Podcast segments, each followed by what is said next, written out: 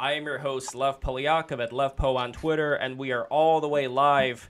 Back with us is Alexander Bard and Lord Miles, all the way live from Ukraine, Alexander Bard, all the way live from Sweden.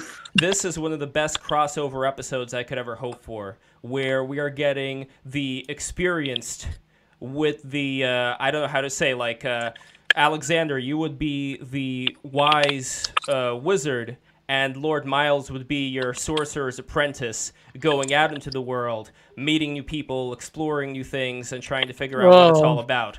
So Bilbo and Gandalf. Yes, exactly. Bilbo and Gandalf, Gandalf indeed.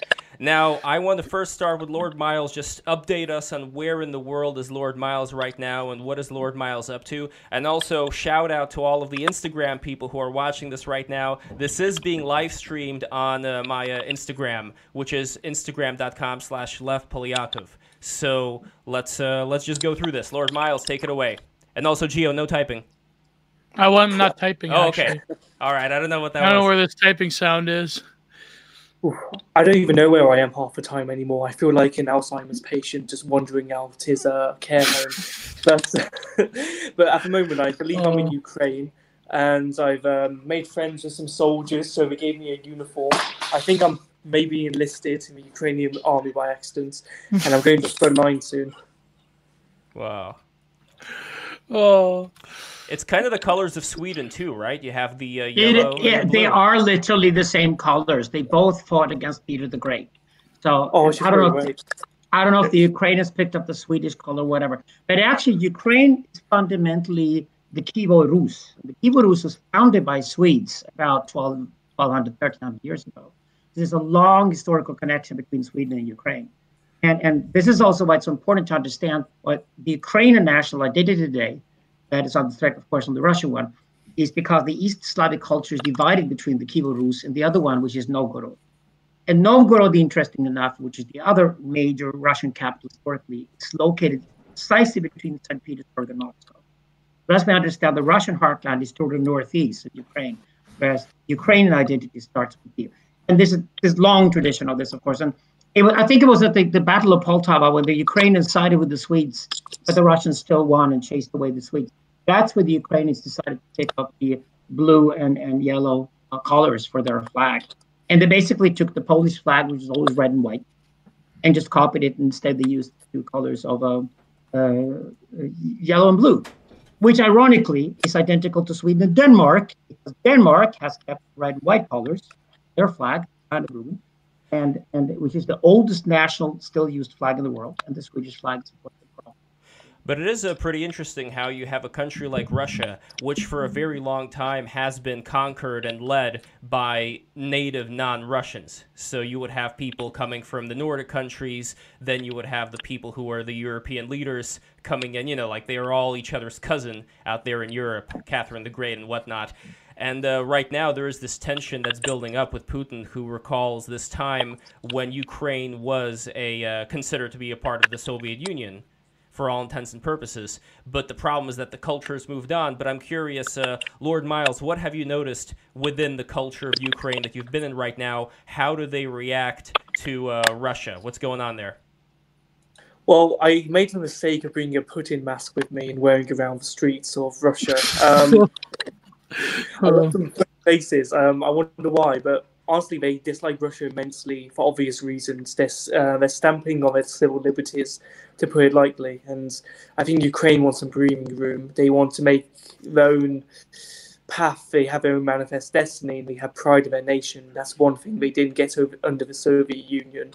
They were just a puppet for a bigger machine. But now um, I think they want to build their own. That's uh, what it looks like to me. And Alexander, for the people who say that uh, these are two, you know, two places that were once conjoined as to one, and also throwing in here, Lord Miles, you recently become fascinated by, uh, well, from is, some is your... somebody is somebody typing? Because I hear typing sounds all yeah, the time. I'm not typing. Yeah, yeah I'm not typing weird. either. Okay. No, no. I have no idea what's going on here. But uh, just unmute, just unmute while you're typing, and then you know, yes, mute while you're yeah, typing. Yeah. No, nobody's typing here right now. Okay, uh, I think uh, there's several things that are happening at the moment. Uh, of course, the battleground is Belarus, which is the third country of this sort of Slavic culture uh, which is very, very close to having the sort of Ukrainian uprising that, of course, the Ukraine had and became democratic. Um, uh, and, and Belarus was lost to Putin because Putin did the only thing he knows how to do, which is basically sending troops to support deeply, deeply unpopular dictator compared to Putin, which is Lukashenko. And Lukashenko, of course, basically allows the Russians to do whatever they like in Belarus as long as he's officially in power. And uh, this is, of course, why Ukraine is problematic. The other thing is, historically speaking, Ukraine has always been divided. The name Ukraine literally means borderland. Ukraina means borderland in, in, in, in all Slavic languages. It is the borderland. Of course, fundamentally, Poland and Catholicism to the, to the west, which is West Slavic. And then it is Russian and Orthodox to the east, which is Slavic. And a large part of the population of Ukraine speak Russian as first language. Uh, Ukraine and it's, it's was suppressed during the Soviet Union. It's bumping, bumping back again. You have a strong sense of Ukrainian nationalism in Kiev and west of Kiev. You go to Lviv, which used to be a Polish city, by the way, in western Ukraine. It's unthinkable they would ever be under Putin or Russia, whatever. They don't feel like Russians at all.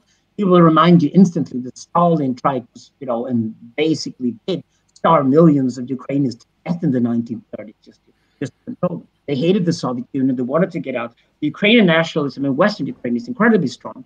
It's way more problematic when you get Eastern Ukraine. And we get to the Donbass, for example, they're fighting over at the moment it has everybody has Russian passport already in Donetsk and Luhansk, and they speak the Russian language. They never speak Ukrainian, and, and, this is problematic. And of course, the people the, the, there are people who support Ukraine in East Ukraine, but they're probably doing more because they want a democratic path forward. They don't want to live under the sort of cynical oligarchy uh, uh, type of leadership that Putin represents in Russia. But they, they feel that they're negotiating between the Russians and the Ukrainians in the sense. Like, when they're cynical, they say these are just two mafias fighting it out. When they get more sincere about it, but when it comes to my children and my children's future, I think my children are better off in a democratic system than would be in another version of the Tsarist dictatorship. Mm. I, uh, this, yeah. this is why well, people. someone in the chat. Oh, people sorry, haven't agreed. If you go to Donetsk, people haven't agreed. There are a lot of people in Donetsk on the side of the Ukrainians, but not culturally, more like because of democracy. Whereas people on the side of the Russians basically say, no, we're Russians. We should have been part of Russia we, we just by accident happen to be in the Ukrainian Soviet Republic or part of Russia. Mm. And the same problem is, of course, the one in Crimea. Same one. Well, I uh, agree with what you're saying, Alexander. The uh, thing that I'm seeing from uh, Lord Miles, uh, as far as the kind of uh, group that I would say Lord Miles is in, as far as young people who are very, uh, I wouldn't say I'd say sillier than angrier than anything else as far as their approach to life. But well, still, well, they, well re- I, real quick though, they look at a lot of problems and they end up not looking so much at Putin or Russia, which they see as being based and trad-pilled, but they start looking at, for example, the CIA. They start looking at the Rothschilds. That tweet, I recall that tweet he did, Lord Miles. So the reason why I'm saying this is I think there is a fascination with not so much who are the puppet masters of this foreign country that we don't even know anything about, but who are the puppet masters of this Western world that's got a lot of problems in it right now that seems like it's going in a very totalitarian direction? Those are the things that I think are fascinating most people. So uh, I'm curious, first off, Lord Miles, what your approach to this is, and uh, do you agree with me as far as the assessment here? And then I would love to hear from Alexander uh, as a response. Well, I believe there is some sort of entity out there controlling certain nations and pointing things and throwing money around to uh, cause conflicts. I can't say which nation is doing it and uh, which countries they control, but I think we know which one I'm speaking about as a right wing person, to put it lightly. um, well, actually, yeah. I'm curious. If Britain, we can, of course. well, if we can get into this without being shut down by uh, the uh, YouTube algorithm, I think we should. Alexander, what would you? Uh, how would you respond to that? Speak your mind, boy. I don't trust Israel. Very lightly. well, I, I actually now that you bring this up, Lord Miles, I've been being I've been uh, since we announced this podcast, I've been grilled all week by Twitter anons that I have to ask you the hard questions. Yeah. So let's just get it out in the open.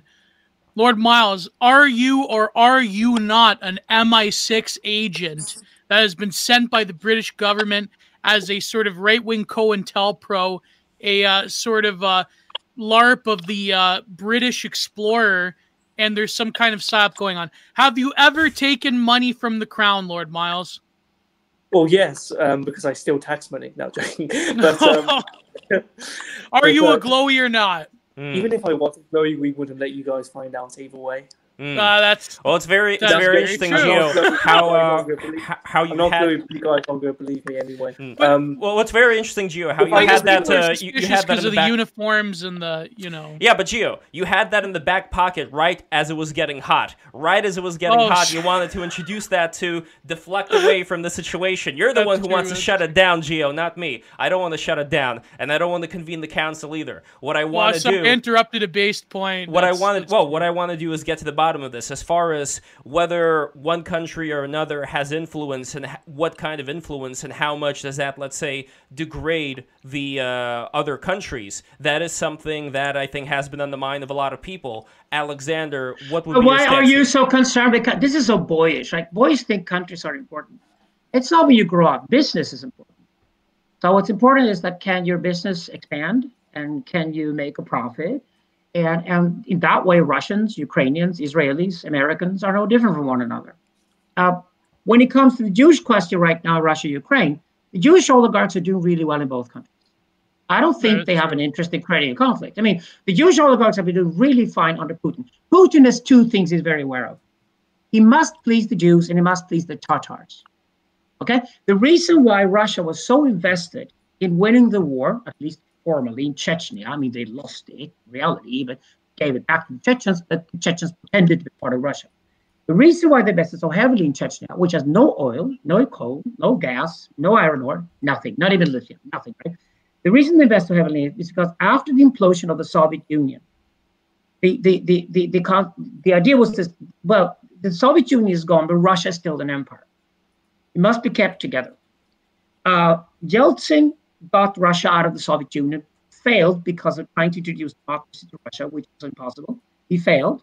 And that what Putin realized. And Putin realized it must either be democracy or an empire if you're Russia. He decided to go for the imperial option, which basically said that losing the Soviet Union was a big mistake. Not that he meant it, but we must keep Russia together. That is Putin's entire raison d'etre. And if he would lose the, that's why he won the war in Chechnya, basically allowing the Chechens to do what they like, but pretended to have won the war to keep Russia together. Because if the Tatars leave, Russia's done. The Tatars, Tatarstan is very important. If you haven't been to Russia, you don't understand it's important.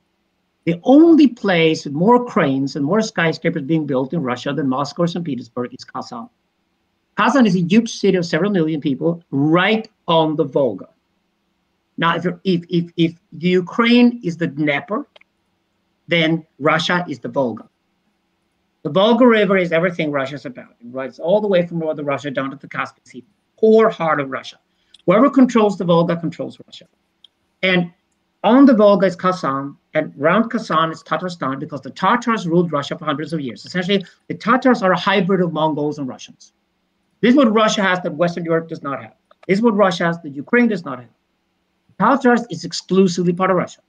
So it's both good to keep the Tatar element in Russian culture because whenever Russia looks away from the West, looks inwards or eastwards, they take out the Tatar element of Russian culture. So Tatarstan is important to Russia, but it's also geographical location. If, if, if, if the landmass right in the middle of Volga leaves Russia, the Soviet Union implosion will be repeated even worse, and Russia will fall apart. China will probably take Eastern Manchuria. Boom, Russia's gone. That's what Russians know. And this is Putin's strong point. Putin is still sitting where he's at because people in Russia, even the people who hate Putin the most, are terrified if he's gone, the Russia will implode. That's the mm. card he's playing. But he's also weak because he has no exit. He has no crown prince. He hasn't arranged for where to retire. Even Idi Amin knew he would fly to Saudi Arabia when it was over. Putin hasn't arranged anything like that, meaning that Putin is terrified. If he steps down, he'll get shot all the oligarchs that went with Putin go. A new oligarchy has to be established, and that's going to be bloody, and probably only a really strict military dictatorship can keep Russia together. Well, I think, at, I think at the end of the day, Russia has to go the same way as the other old European empires. It has to. And we're seeing the remnants of that in Britain. Britain is going to fall apart in the next years. That's finally the death of the British Empire often goes into. But something similar, that I think, is going on in Russia. Think Russia should be a continent with several different nations. You know, I'm a big favor of city states. I think Kaliningrad should go independent and become the Dubai of Northern Europe. You know, why not, right? Now, I think I think eventually Russia has to confront cannot be the sort of empire that it's tried to be because it's, it's pathetically nostalgic and it has to become something different. Why not a continent? something like that. Hmm. It's possible, but uh, Lord. Well, Ma- yeah, go ahead, Lord Miles. Uh, well, Lord Miles, I'm curious about your uh, reaction and also whether you agree with Alexander that looking at the whole uh, country-related things is uh, a boy's play and not a man's play, as far as uh, you know who is behind it, whether it's one country or another. Well, I think it's a little bit more complex than that. I think uh, at the end of the day, countries are in charge of um, major events and have these agendas, but at the same time, there are obviously other players like mega corporations and uh, institutions and so on. I think we really need to look at who's actually funding these things and where the money actually flows. If we go back to it, we see it's certain very rich, powerful individuals who's also got uh, pockets in uh, big countries and so on. Basically, if you look at dual citizenships and governments too, you can kind of see the agenda there. So if we were to pick one, for example, I don't know, like you were talking about the uh, Rothschilds, for example, would that be Alexander something that's relevant today, or is that just a boogeyman back from the 1800s that still haunts us? Oh God, Rothschilds. I mean, God, they're just tired of being Rothschild to begin with. I mean, uh, the way I, the way I started this, that you know, I'm a Zoroastrian, right? Uh, so I, when I came to India, of course, I realized the Parsis of India. I mean, the, if anybody beats the Jews when it comes to academic merit, uh, average income, well, it's the Parsis of India. And it was fantastic to just be invited into their culture and converted to their religion. And you know, there's a certain point where people are so tired of being successful and running the world or, or being involved in running the world, they just want to get out of it. The first thing they want to get out of it is just put anybody in there who can do the political theater, whatever, running nation states, whatever, let them do that and then retire and have capital and have the capital being tied to business and then make a profit from the capital. So that's how you run a Swiss bank. That, that's how you're really successful these days. You don't want to be part of these games. You don't want to run a country. You, you don't want to run, you don't want to run around with a flag in your hand. That's for 11 year olds. No, you want your business to be solid and you don't want interference with others and, and you want it to be calm and quiet because in the stock market Hmm. Russia is no different than that. Ukraine is no different than that. It's more like where are the stock exchanges here? And how do you then tie a government to that? And then how you wave a flag and claim some kind of historical mythos, call it Ukraine or Russia, whatever, that can then work. And, and then the problem is only, but then when you go into these systemic things and you sort of retire from politics and you you stay you, you make sure your kids get an academic education, have some official merit, and then stay some solid job somewhere, and basically you run a bank then you become really successful. That's what the Parsis of India have done successfully. They're immensely wealthy and bored with it. But why not? That's the end of the success. Hmm. Uh, I think the problem here is that now we've discovered that we have two flags the Russian flag that tries to be an empire, and Ukraine desperately wants to be at least Poland, and Poland wants to be Germany or something like that. So that's the culture, the political theater that's going on here. We don't know where the stability comes in. The problem is there's not there's, there's not a third solid power talk between Russians and Ukrainians and sort things out and create a permanent solution that will work. Putin tries to do that admirably by creating a new Yalta with Americans and the British. But I don't think he can do that. I think it has to be some kind of dialogue between the Russians and the Ukrainians, or at least the oligarchs of Russia and the oligarchs of Ukraine. And they settle for some kind of border. The problem is if you give the Donbass now after he took the Crimea, okay, both would have voted for Putin anyway, to be honest. The vast majority of people are Russians, not Ukrainians, in those two places. Maybe Ukrainians get to keep Odessa and a nice little harbor and you know some resorts on the Black Sea coast, and then Putin and Russia gets to keep Crimea. I don't know. But the problem is, is Putin then the next time he has a problem at home, which is when he goes to war, is he then going to go for Kharkiv the next time? I think Putin wants to take Donbass and be fine with that, but then he wants a puppet regime in Kiev, like he has right now in Minsk. And I don't think that is sustainable because I don't think Lukashenko is going to stay in power anyway. I think Navalny is still uncounted for. You know, the, the, I, uh, I, still think if you look further down the line, generationally speaking, I think there's going to be a lot more havoc coming out of this, and I don't think the Putin model is going to work. And the day Putin goes, it either goes towards military dictatorship of Russia and then war with all neighbors, or it goes towards some kind of more openness, in which case Putin, Russia has to be demanded. Mm. Uh, Geo. Yeah, but Lukashenko's pretty like he's pretty solid though. At least from that's what we get here in the West is that he's a pretty popular leader. I mean, I don't know. Lukashenko, are you kidding? I oh. We have Belarusians everywhere in Stockholm where I live. You know, they just emigrated en masse. Everything left. And, you know, the tech scene died, which I work with. I work in Belarus. Right? The programmers don't get work any longer because now you employ the Romanians and the Ukrainians because you cannot employ the Belarusians because you have to go fucking Lukashenko and his corrupt family. He's terrible. Putin at least but he says, dictator. But he has but a lot of based policies, terrible. Alexander. What? He has a lot of based policies that uh a lot of like people on 4chan admire. So I don't know what's the problem here. 4chan doesn't run the fucking world. 4chan is just full of 11 year olds that don't have a dick you yet. think? oh, no, but in all oh. seriousness, I wh- why do you think though? Um, I guess to Lord Miles's point, I, I get what you're saying about how nation states are irrelevant, but I do think that um, when they're comes, secondary. They're secondary. Well, they're, they're theatrically relevant, but they're not really relevant. Real relevance well, is with capital think... and business and attention and the internet. It's not with it's not the running nation, nation state. But then why do you think that the American security state has been so obsessed over Ukraine to the point where they're like our, our they're America's next best ally and how Biden is like going apoplectic over Putin. Like, why do you think that the security theater has because been... it, because if the Ukraine is taken or gets a puppet regime or Putin wins, as soon as Xi Jinping in China's under stress is going to take Taiwan, and then America's done. Mm, you just lost sure. Afghanistan, embarrassingly, less pathetically. Yeah. Vietnam all over again. You cannot win wars. America cannot win wars because nobody dares to die in America for anything. Yeah, the except, except Lord Miles, you and he's not even American. You can throw billions of dollars onto the U.S. Army. If it doesn't want to die anywhere, it cannot win a war. Just lost the fucking the fucking Taliban beat you. Listen, you can, you you invade a country, you bomb it to death, you do not even you don't even you don't even speak their language. You don't even bother to speak their language. People understand the culture. That's not how you run a fucking empire. Hmm. They haven't learned anything from the Persians. When they invaded the Babylonians, they went to the Babylonians and said, You're not worshiping your god Marduk good enough. Here's money to build a fucking Marduk temple. And by the way, take the Hebrews out of there. Spend money on them building the second temple in Jerusalem. We're going to teach you what a great nation is within an empire. Americans never did that. The nation building strategies America are pathetic. That's where you fail and fail and fail all the time. That's why you lost in Vietnam, lost in Afghanistan. And the rest of the world is now terrified that Putin's going to take Ukraine just out of scare. Maybe he doesn't even want it. And then as soon as Xi Jinping has a crisis at home, all he will do is attack Taiwan, knowing Americans will not defend it. Hmm. Here's you what, don't have a dick. Here's what I don't right? get. This, and we are going to get to the dick question because uh, the uh, theme of uh, today is Shamanic regating.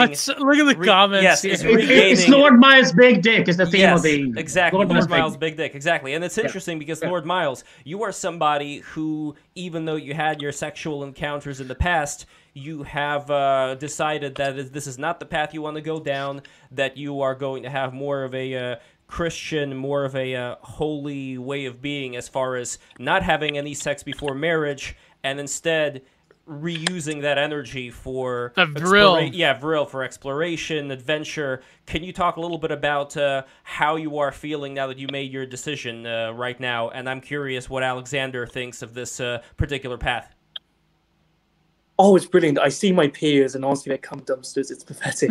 um, I look at my old university and I see girls with hundreds of um, partners, basically, or uh, one night stands, and they have uh, huge depressive issues. Uh, they basically hate their lives, they're suicidal, they're alcoholic uh, nightmares to speak to. And then they wonder why their uh, sexual marketplace has plummeted. It's kind of ironic. They don't really understand it. And if you even hint towards it in genuine conversation, um, they, they explode. They just can't realize it. So it doesn't make sense to them. With me, I've I've been tempted, of course. Like straight after Afghanistan, I had some OnlyFans models DM me looking for clout, basically saying, "Oh, I'll sleep with you," uh, blah blah blah, and I just told them to f off casually. And I think that was the best I ever made. Um, mostly because if I mean, the whole sexual marketplace has become so diluted to the point where sex doesn't matter anymore, and therefore is not valuable to me. So I don't see it as a thing I need to get straight away. Um, I can wait, and at the same time, if I don't get married by a certain age, I'm just gonna never get married. And if I do get married, I'm gonna have eight children and basically catch up for lost years. So good stuff. Alexander, what do you think of this approach? Oh, there's there's tons of tantric energy, but the tantric energy actually comes from not coming. So I I agree half here with Lord Miles. I think I think your position, Miles, is perfectly okay and understandable. Um, the tantric energy gets from not coming, and that's something I work with as well. And if you're going to do really good philosophy, we should have think thoughts that never have been thought by anybody before. Otherwise, you're not a philosopher, and then formulate them. Uh, if you're going to do that kind of work, you have to go into long targeted maybe 30 days or so. And then you skip this. Yeah. I think periodically you learn to do it eventually. I'm, I'm, I'm, I'm, like if you're a Christian, I'm a Zoroastrian. We have we have gone down the path and found spirituality and religion to be incredibly rewarding. We're probably both deeply, deeply skeptical, the sort of cynical, nihilist, secular, atheist society we live in at the moment. We think it's doomed. I think we totally agree on that. My path, though, was to go further down through Judaism and Zoroastrianism rather than with Christianity, because I think Christianity has certain problems that it's going to be confronted with historically. Islam, even more so. But that's more of a philosophical question if you want to enter that. I, th- I think my, my stance was that, yes, uh, sexuality is never harmonious or balanced. Uh, always incredibly powerful place to be in. Uh, I, I basically channel it through art. That's where I put sexuality and expose. So sexuality means to be inspiring. I mean, say you do a psychedelic retreat. It's a bit like sexuality you have an intention for it. Why am I here? Why would I have sex with this woman, for example? Why would I do that? There has to be an intention. There has to be a reason why I should be here in the first place. Then there's the sexual act itself. And if you don't come as a man, it's even better. You're going to stay with him for six hours rather than six minutes. And I like that. You're probably going to stay with her rather than chasing around for other women. You're not going to use women as some kind of disposable things to throw away. Uh, your sex life is going to be so much richer. Your life in general is going to be so much richer. But then you also need the integration. The integration is what follows the day after. Where does that lead? What was this, what was the point of the sexual act? And that's when sexuality can become meaningful. Always, always a wild beast to write.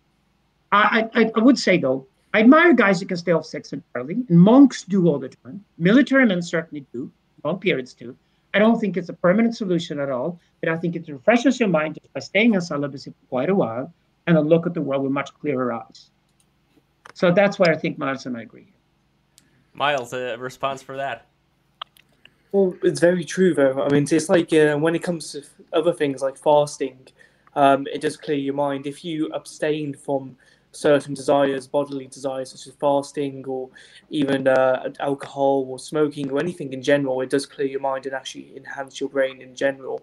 Um, it's also some philosophical nonsense. Um, it's it's actually hard science at the same time paired with philosophy that goes back you know, eons.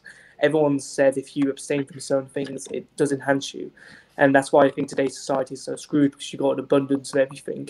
Everyone's seen that meme where it says, um, you know, tough times create uh, good times, and good times create you know, um, weak men, and so on. And I think we're definitely in the weak men section of things. And that's why you've got people not dying in wars, and weak philosophies, and weak nations, and um, a lack of meaning of the world. And that's why everyone's so depressed in general. And I think that's why I'm so happy. This is why incels will be the true aristocracy in the future. No, I'm well. but it is it is funny though. Speaking of incels, that as far as I know, fewer people, fewer millennials and Gen Zers are having oh, but actual this sex. Is, wait, this is the total opposite. The incel is a self-appointed victim. I'm talking with Lord Miles here about being heroic mm. in your celibacy. Oh yeah, that, yeah. And being heroic in your celibacy is entirely different. The incels, they lie in self pity and go, "Oh, woe me! I can't take life by the horns. Everything's yeah. everything's destroying me. I'm um, I'm a victim of society." and you just can't laugh at people because they actually uh, think that society is meant to carry them. um, well, it, it is true. I think that when it comes, well, particularly the incel question, I wanted to get back to uh, what we were talking about before. That uh, actually, Lev, to your shock and horror, um, there are certain white nationalists on certain Telegram groups uh, one of them uh, happens to work for a certain podcast network that says that um, actually they're they're spreading this clip of a rabbi that is saying that the uh, certain people are actually benefited by Putin being in power. So a lot of white nats are sort of uh, dropping the uh, neo-Duginism, I think. Uh, anyways, mm. about the incels. No, no, it, I, it is it is true, and I could tell you why. Because Putin is very superstitious, and he thinks that they all have magical powers.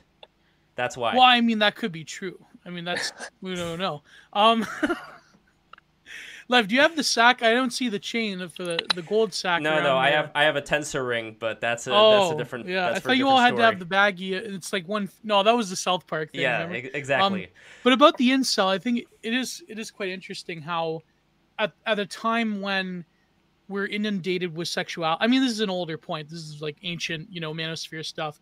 But at a time when we're sort of innovated, inundated with like the cheapness of sexuality, um, at the same time people are having like less physical intimacy than ever but the incel is sort of like a weird creature where you don't necessarily have the benefits of someone who has taken on a monastic sort of asceticism it's it's still like largely i think a product of resentment but if there was an ability i think a strategy to say like okay maybe it's not um, advantageous for most young men to uh, be caught up in this sort of downward spiral. But at the same time, I mean, if you really do accept the black pill of like certain uh, manosphere discourse, which I think people are starting to see as kind of ridiculous, uh, what, what what is there to do? Should there be a sort of a rebirth of asceticism that younger men in particular? Oh, oh, oh, oh wait, wait, wait, wait. This is a good. This is a good thread. Okay. Okay. okay. When the incel doesn't get fucked mm-hmm. and he's resentful and bitter about it, and then pretends that he's chosen celibacy. Oh, that is yeah, really that's the pillar thing. That is the cells. worst guy of them all. That's the guy who walks out of the village and he's too good to be sexual, and he sits on his pillar outside and starts declaring the Gnostic truth. Gnosticism, you know, Zoroastrians hate Gnostics. Mazdak, who was the inspired Islam, Mani, who inspired Augustine, you know, to all the bad things with Christianity. The Gnostic is Gnostic is always no, no, no. I'm too good for sexuality. In reality, oh no, no, you didn't get fucked. you, you, went, you, went, you went to the fucking school dance when you were 14. And you were turned down by all the girls because you were disgusting and they didn't want you. Because they wanted somebody better than you. And you don't admit that. And that's the guy. In that way, it's better the incels at least are honest about their incelity or whatever we want to call it. Because when the incel then switches and pretends, not Lord Mindset, and pretends that is that, that that he's chosen the celibacy because he is superior. That's when it gets dangerous. And that's that, the sort of thing yeah. to watch out for. You know, the Catholic Church has raped boys for two thousand years. Let's admit that. There's something oh. weird going on here. Right? Here we go, uh, Lord Miles. Like, that sounds like the fat acceptance movement. Um, every person who's pro fatness was once uh, once you know a person looking to get fit, and then they got disheartened and kind of uh, created a whole ideology beyond actually uh, you know going around the goal that we wanted. Um, it's the same thing, really. Same thing with incels. Um, it, it's hmm. pretty funny to see as well. Um, these these incels they dive into huge ideological um, say pipelines. Most of them kind of get obsessed with studying Rome and uh, go down this. That's all we can see. Oh yeah. no, but I, I sorry, no go ahead. To but to uh, to to give the devil his due, you would say though that as far as comparing the incels to the normies, to the people who right now are occupying various jobs in New York City, let's say, the incels would at least still be aware of certain things that the normies just uh, you know just it, it gets blocked out of their mind. They don't they're not even that conscious of a lot of different things that are going on right now.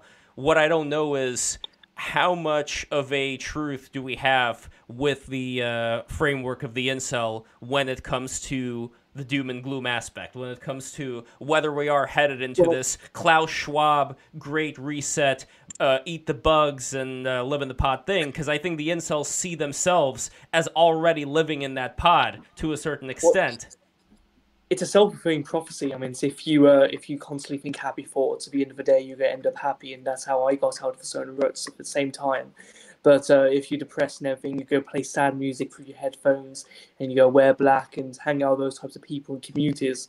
And then you go down the rabbit hole because that's the internet at the end of the day, which is exemplified every single ideology that's you know plaguing young men nowadays.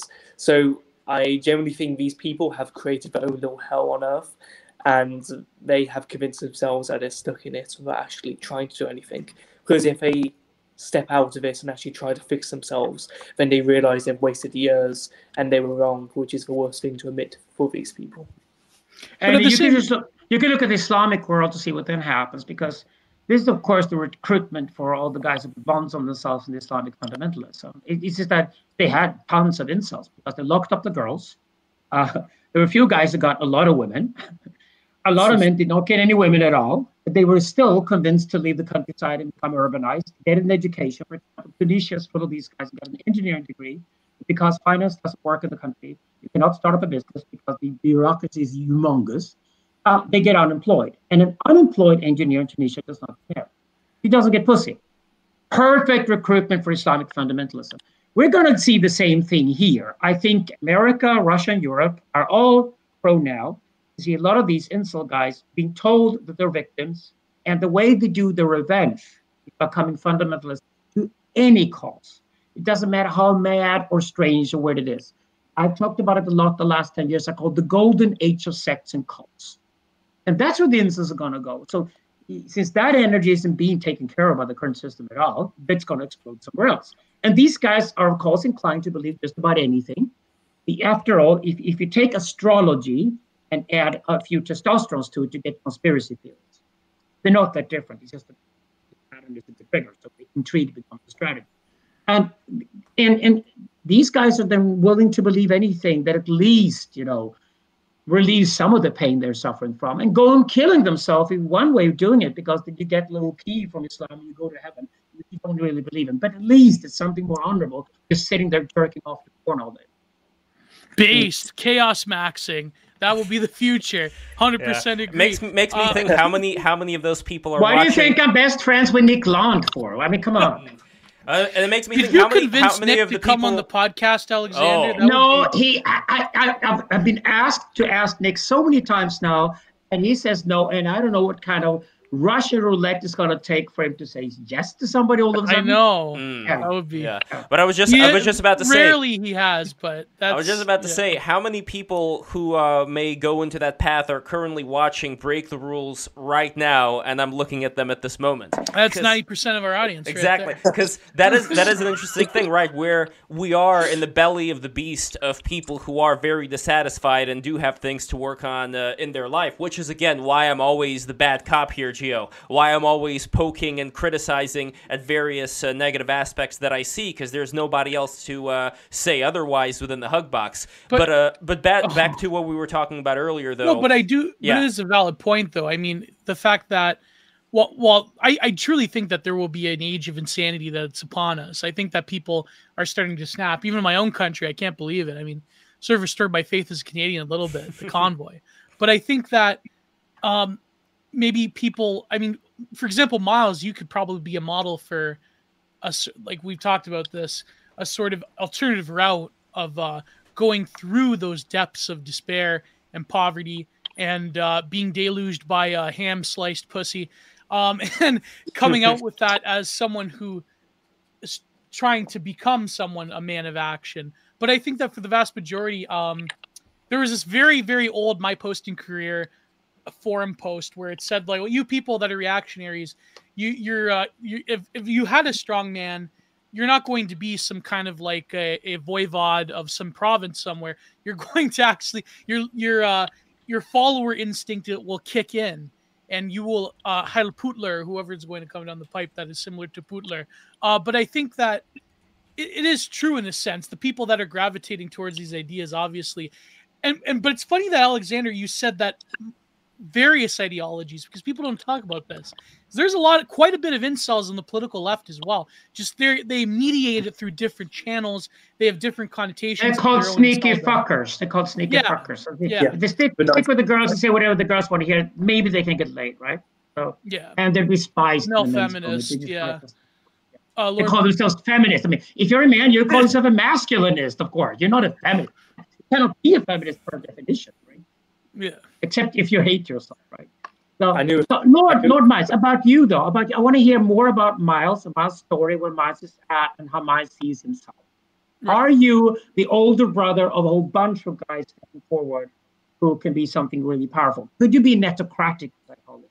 Could you be one mm. of the power hmm. brokers of the new digital age who, who loves the mess we're in right now? Because you know the netocrats today, they just take the laptop and move whatever they like. And if they move to Dubai, which is run by Sheikh as a dictatorship, and you ask them why are you here, they say, Well, my democracy is that I just move.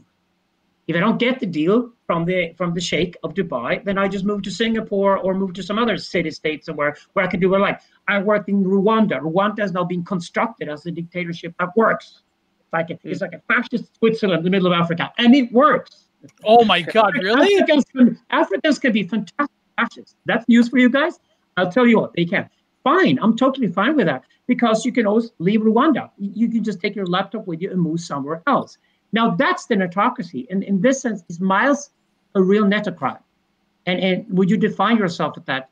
Don't you take your laptop with you, go somewhere else to get what you want? And in that case, can you be a role model for younger brothers who look up? I hope so, but at the same time, I, I worry that I can't relate to a lot of people because at the end of the day, I don't have a family.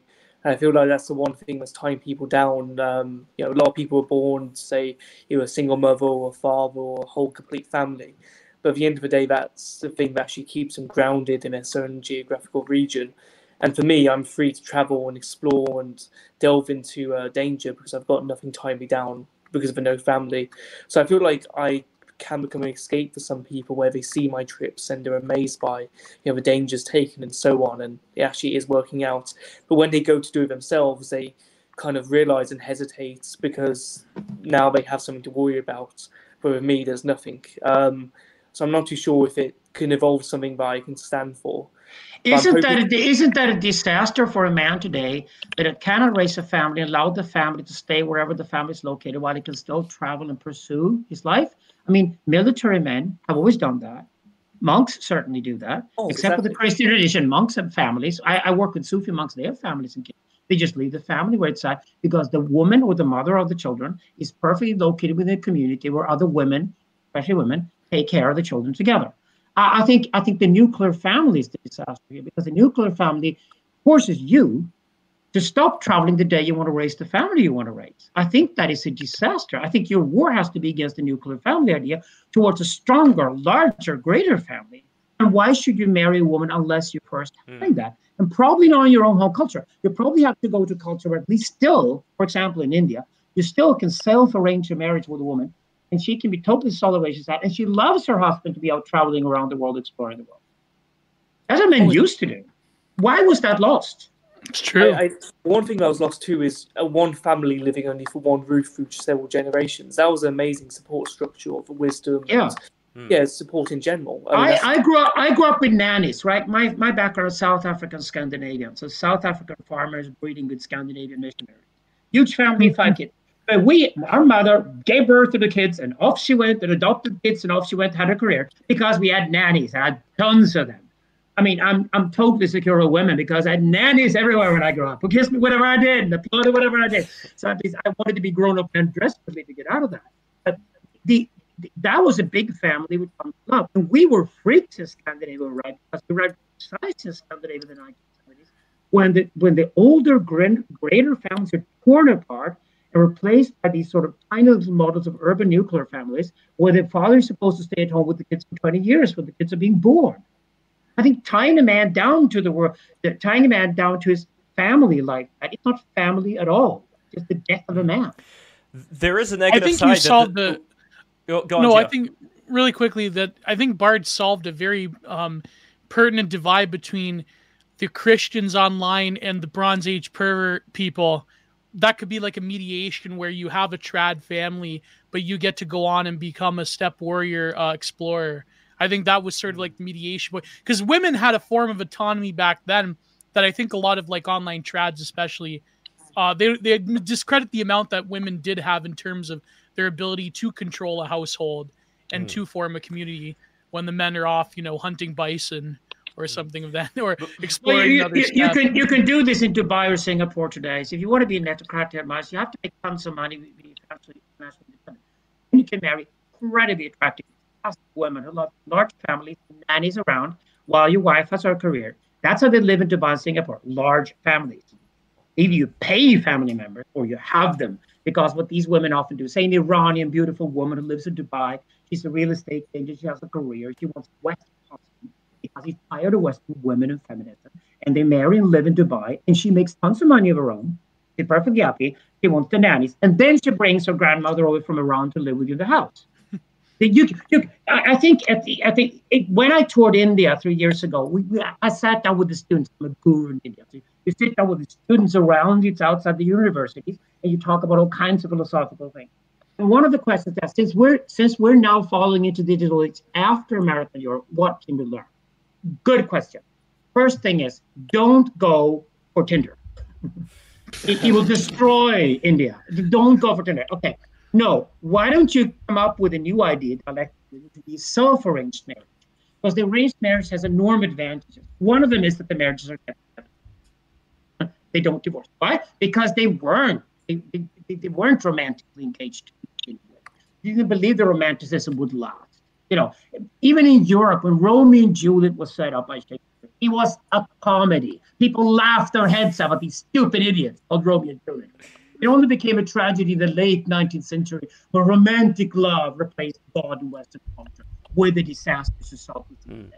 If you Oh, get the please. romantic love out of it, if you look at marriage as a fantastic institution where love grows over the years between a man and woman who run a fucking empire together. Exactly. That's family. And I think the Indians are, are sticking with that. I think self-raised marriage is the next thing coming from India. Meaning a lot of Western men should actually go to Asia, like Nick Blond and Von Huttenfeld, guys, you know, find your wife there, live that kind of life because you're not going to get AXA, it in America Asian and Europe. Aryan fusion. Mm. Exactly. But but I wanna I wanna put a word of caution over here because when it comes to the destruction of the nuclear family, while I could see a positive aspect what you guys were talking about, there is also the other aspect of people like the leftists, like I think Melissa Harris Perry or I don't remember their names, talking about how the parents don't own the kids and really the kids should be taken care of by this community. But when they say community, they mean a more leftist oriented uh, community. Because they killed the family first. That's precisely the point. No, Yeah. family owns child, period. If family wants to kill child, family owns child, period. I mean, any functioning culture, long term functioning culture, has a large sense of family. Actually, biologically speaking, if you look at data anthropology, you do your Peter. Mm. Family usually has the size of 40 people. Oh, but by the way, by the way. Alexander, Clan people- is 150, tribe is 1200, family is 40 people. Mhm. And if it's 40 people and not four, then that means the nuclear family is doomed. Oh, okay, look at this to the nuclear family. It was invented in 1813 by a Prussian bureaucrat who only looked at productive results of being, people being frustrated. It, it- it was not created as an idea by anybody who wanted people to be happy or, or, or content with anything. He, he basically saw that the, the farming culture of Prussia must be crushed. The villages must be crushed.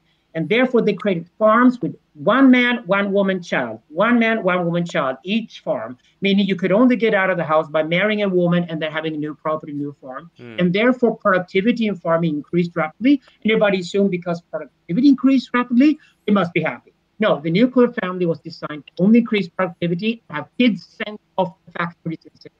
Hmm. Then we introduced mandatory education, teaching kids to Mm. read and write, they could become factory workers because we bred so quickly in the countryside and people were so frustrated, the people left the countryside. That's how Europeans, at least, and probably Americans, learned to hate the countryside. Mm, interesting, Alexander. People have been, real quick, others, Alexander. yeah. People have been pointing out, and this is true, that your microphone goes out sometimes. Oh. It may be the position of the mic. I'm not sure what exactly that may be. Yeah. Uh, well, it, it's all right. I mean, I'm still able to hear you, so everything's cool. But uh, Lord Miles, do you think then maybe an arranged marriage is uh, something in the future for you, or uh, starting up your own colony somewhere with uh, maybe Oh. multiple wives like the Mormons? I think this is I better. would. I think StreamYard has internal microphone as default setting. But it's the external external microphone is a Zoom setting. So I've just changed This is way better. Ah, Yeah, much there, there you go. Thank Yes. you, thank you, fans and, and, and, and clients out there for reminding us. Thank you Yes. so much. Yes. I think no, unironically, I mean, people think like Western, you know, decadent people, they think it's monstrous. But an arranged marriage, I mean, if you can like sort of negate the negative aspects of like, well, you know, women are chattel, blah blah blah. That I think it probably could work in some capacity, you know. Of course it does. The Parsis of India taught me that. These beautiful women women woke up to me when I was in India touring and said, uh, "Would you like to get married with me?" I was just like, "Wow!" Like, but you can you can sleep with anything you like. So will I. You know, you're a king and a queen. You can have slaves that suck your dick or whatever. Doesn't matter. No, I'm talking about marriage here. I'm talking about having children together and building an empire together and having a great last name and running a bank. All right. Okay, now I get what marriage really is. Now I get what has been lost about marriage in the West. I mean, that's marriage. That's what marriage should be. I'm totally for arranged marriage, but why not self-arrange them in that case, or at least involve everybody who's concerned? You know, I think Midas would like that. I like. I, I, I, think he would love to have a last say on who he marries, and not yes. have a father who just tells him to marry. But I mean, that's the parody of marriage. I think the self-arranged marriage. It's it, in mm. the day you do marriage, and we guys here, you're you're going to run a corporation with a woman. You better see it as a corporation from day one you know, it's not mm. about romanticism at all. The idea that romantic love can keep a marriage together lasts for about six weeks. yeah. And it's over. Oh, as soon as you change oh. the diapers, it's dead. Nuclear red Sweden. Pill. That's Sweden. That's Sweden. Sweden is going towards a 100% divorce rate. Even oh second marriage. Yeah. Mm. But the, they don't know what it is. They don't know what mm. they're doing. Right? But does that also talk about that most people who say, I want to be an artist, I want to be creative, that most people are just propagandized by whatever environment they happen to be in and go into positions not because they're actually good at it, but because uh, this is just something that they've been raised with. And that oh god, I want to be artistic, I want to be creative. Is an 11 year old still waiting for his mother to applaud him when he makes little performances? Okay, okay. you leave that. Okay, when you become sexual, which even Lord Miles with his big dick undoubtedly is, right? So when you become sexual. Oh, don't downplay it, Don't do that. Okay, whatever. When, when, when, when you become sexual, you stop trying to please your mom, and instead, instead you try to make a woman satisfied. That means you must stop trying to get applause. And that means that all these people who call themselves creative and whatever out there today, the kids, their kids, their kids, the kids, and all they do is mimic each other. And then they wonder why nobody cares about the really mediocre, sloppy shit that they put out. Nick Land calls these the enormous mediocrity and it starts after 1945 and with the mm. internet has exploded. We're just drenched in mediocre junk day and night you know? it's true. From these creative people who are not creative at all. It's like richard florida called it the creative class? No no, no, come on. It's just pink yeah. color or whatever you want to call it. Well, re- real quick, jo- Jordan See, Peterson. As soon as I have sex with a woman, mm. all of my artistic talent yeah. will just pour out of me. Like, like uh, screaming rats. It's like that shit. from uh, from Annie Hall when uh, Woody Allen's character said, uh, like Balzac always says, "There goes another novel," right before he was going to have sex. But uh, back to uh, Jordan Peterson, who we did not speak about yet, so not back. Well, him, we didn't anyway. get Lord Miles' yeah, opinion on arranged marriage. Well, real real quick, I want to ask ask uh, I want to ask Alexander Bard about this thing that Jordan Peterson said regarding creativity, where he was talking about how a lot of these SJW purple-haired people who we see today that this is something that existed before as far as tattoos and piercings, and this was always the creative class, and the reason why they can't uh, choose a, a specific gender, why they're non-binary and things like that, is because they're creatively exploring this, and this is not something that most normal people are able to do. I don't oh, know. They're I, so fucking normal today. Yeah. They're nothing but normal. Having four hair colors and looking like schizophrenic is standard looks today. It's just, it's just boring. It's like H&M are bored with it. Yeah. It's just boring, right? No, they are not creative at all. I worked in the music industry. We got a thousand demo tapes every week from people who thought they were rock stars. We put them in a big potato bag at the end of the office. And the first thing you had to do if you were 14 years old and you came as an intern was that you had to listen to all that crap and send them a little note back. Don't call us, we call you. And send it automatically to everybody, by the way, because nobody ever came out of that potato bag and got a recording wow. Nobody. Yeah. And this is why we're drenched in an Instagram full of scrolling, scrolling, scrolling, junk, junk, junk, junk shit. No talent whatsoever. Art art, art has to come, come from somewhere entirely different to, to be alive again. This, these are the three narratives that Söderqvist write about. The logos of the mythos and the pathos. And the pathos is what's hidden. The pathos is the kind of narrative you don't want children to see. Pornography, warfare, snuff movies, you know, all the real dirt out there. Because art has to come from there. Because if art comes from somewhere else, it's just fake and decorations. It's not art. That's art. That's real art. Like religion has to be real. Art has to be real. And that means it has to come from the pathical space. And when society today is constructed only through the female mythos and the masculine logos, and it pretends to be logos and mythos, it's only a little boy who tries to charm his mother in absolutely everything you do. I think Jordan Peterson was great at the beginning when he gave his Nietzsche lectures and his Jung lectures and his Freud lectures, and everybody fell in love with him. But I think the guy who came back from the rock star thing and took drugs in Serbia, whatever happened, has gone into the regular mythos, logos, mythos realm where he tries to please whatever is there in front of him. And, you know, the, the gusto is gone because he forgot about the pathos, which he apparently didn't have.